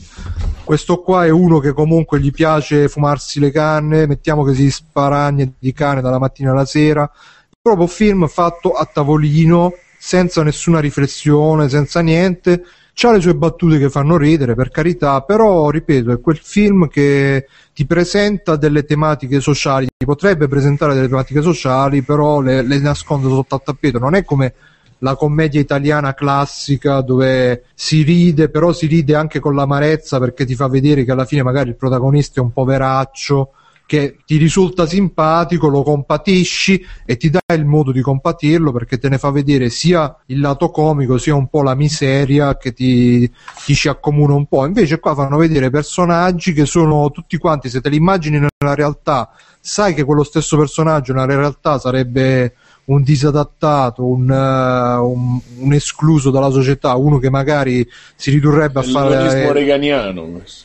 È un po' stetotismo reganiano, un po' nazifascista, aggiungerei. Esatto. Sì, è una riflessione un po' alla Frusciante, però è così, è un film tipicamente americano. E in tutto ciò, però, da sto film, che comunque dai, non è che consiglio, però se volete fare due risate ve le fa fare, che comunque c'ha quella cosa americana. Però se vi volete fare proprio due risate in questo stile, vi consiglio Sucks Bad, 3 metri sopra il pelo, grande Bruno, grande, che è molto più, diciamo, coerente e organico da sto punto di vista. Quello veramente vi fa pisciare sotto dall'inizio alla fine, capolavoro. Comunque da sto film sono nate due cose. Uno, che a un certo punto nel film c'è un riff, ho scoperto tramite questo film che è un... lo so, purtroppo sai com'è. C'è un ritornello, un riff che dice io questo l'ho già sentito, e ho scoperto che c'è un'applicazione per iPhone che si chiama Soundhound, che sicuramente tutti conoscerete. Sì. Esatto. Mm-hmm. Che praticamente, magari per quei pochi che non lo conoscono, serve che tu metti questa applicazione, gli fai sentire una musica oppure la canticchi tu stesso e ti dice che musica è. E sto riff apparteneva a Windowmaker di Aphex Twin, che appunto, che avevo pure condiviso sui social qualche giorno fa, che è un pezzo bellissimo appunto di Aphex Twin. Vi consiglio di vedervelo, di vedervi soprattutto il video, che è fatto da Chris Cunningham, che è il regista che ha fatto anche diversi video dei Chemical Brothers, tipo quello qual era, Simone, nonché l'hanno ripreso nella sua vita nei Happy Days. No, quello è Chris, un altro Cunningham. Grazie. No, come si chiamava il video di Chemical Brothers e i Boy e Girl? No, quell'altro che si vedono, quella con tutti gli specchi, che fa Does it feel like... no, che va tutta... bellissima, sì, ho capito. Does it feel? How does it feel like, dovrebbe essere. No, non si chiamava così, si chiamava in un modo diverso. Comunque è un regista che ha fatto un casino di videoclip, cercateveli perché è proprio un visionario. How does it feel? Te lo posso assicurare, almeno da quello che dice Google. Dici? Let Forever Be. Let Forever Be, scusami, esatto. Google mi ha fregato. E quindi, insomma, vedetelo, cercate. Tra l'altro Chris Cunningham, appunto, dicevo, il regista che ha fatto anche Essere John Malkovich, poi quell'altro con come cazzo si chiama lui, quello grosso che ha fatto Brutal Legend, che faceva il gestore di videoteca. Esatto, che faceva il gestore di videoteca. Quindi Big End Rewind. Esatto, che carino. È sempre di Chris Cunningham, è molto visionario come regista, quindi vi consiglio di recuperare lui, di recuperare i suoi video musicali. Tra l'altro mi sa che ne ha fatto anche un altro con Aphex Twin, quello dell'alieno. No, ma aspetta, Big End Rewind? Come to Daddy, quello dell'alieno. Mi sa di sì. Comunque Big End Rewind non penso sia su, non lo so. Il di Gondry è il film. Allora mi sto super sconfondendo, quindi anche Essere John Malkovich non sarà il suo. Aspetta, tu dici basta dire un nome e poi associare dei film a caso. Sì, infatti non c'entra un cazzo pure lui. Sembra. Non c'entra un cazzo pure. Comunque recuperatevi lo stesso, come si chiama, Chris Cunningham, perché ha fatto dei bei video. Con questo chiudo e niente, cari amici, grazie per essere stati con noi. Chi c'è stato nella diretta, salutiamo quelli che hanno esistito. Astro, Babre, ciao Babre, Bexsoft, Matteo Begoncini, andate sul canale YouTube, Gianmarco, ciao Gianmarco, Mirko, grande fumettista, Protruz, Subrev e De Benzo. Io sono stato Bruno Barbera, mi trovate su www.regionsopri.it o indie8.it, brumbi78 su Twitter. Come c'è stato Simone Cognome, devi trovare Simone detagate.com, del GeoDutit, del teamshelter.com, di indieshelter.com, Ben Malatossene su Twitter, Simone Cognom su Quix Cross e su Song Pop, mi sembra. Okay, ciao. E Davide? Mi trovate sul pianeta Terra, ma non domani all'1 perché stasera torno. Ok, che anche su Omimimpo su Twitter. E Aurelio? Aurelio Maglione su Twitter, su thegameshelter.com e theindieshelter.com. Fabio? Sui siti Shelter, quindi Indie Game Movie Shelter, su Tun no perché non saprei cosa scrivere nella mia... Nella tua? Ignoranza musicale, slame.blogspot.com, su Facebook, su Twitter, credo sia sempre Fabio Di Felice, basta, credo, aver detto tutto. Mirko, grande fumettista. Allora, mi trovate su Facebook, su Twitter, Mirko trattino basso Pierfe, e su Mirko Pierfederici, tumblr.com, dove ci stanno Wonder Woman con le tette grosse. E ricordiamo anche, cari amici, se volete farvi una lettura adesso che si avvicina l'estate, le letture da spiaggia, se vi portate l'iPad in spiaggia, poveri a voi, però se ve lo portate fateci un pensiero, fateci una lettura, diciamo, che tutti diranno: ma che ti stai leggendo? La ferita bianca di Fabio Felice? Sì. Fabio, per chiudere dici 5 libri che sono peggio della ferita bianca. La Bibbia, il Corano. No, non ho capito la domanda, dai. 5 libri peggio della ferita bianca per convincere la gente a leggerla. Vado dove ti porta il cuore, sicuramente. La Bibbia, sicuramente. No, ma guarda che la Bibbia è un fantasy della Madonna, non scherziamo proprio. Re Bibbia. Re Bibbia, sì, anche Regina Celi. Il seguito Re Bibbia.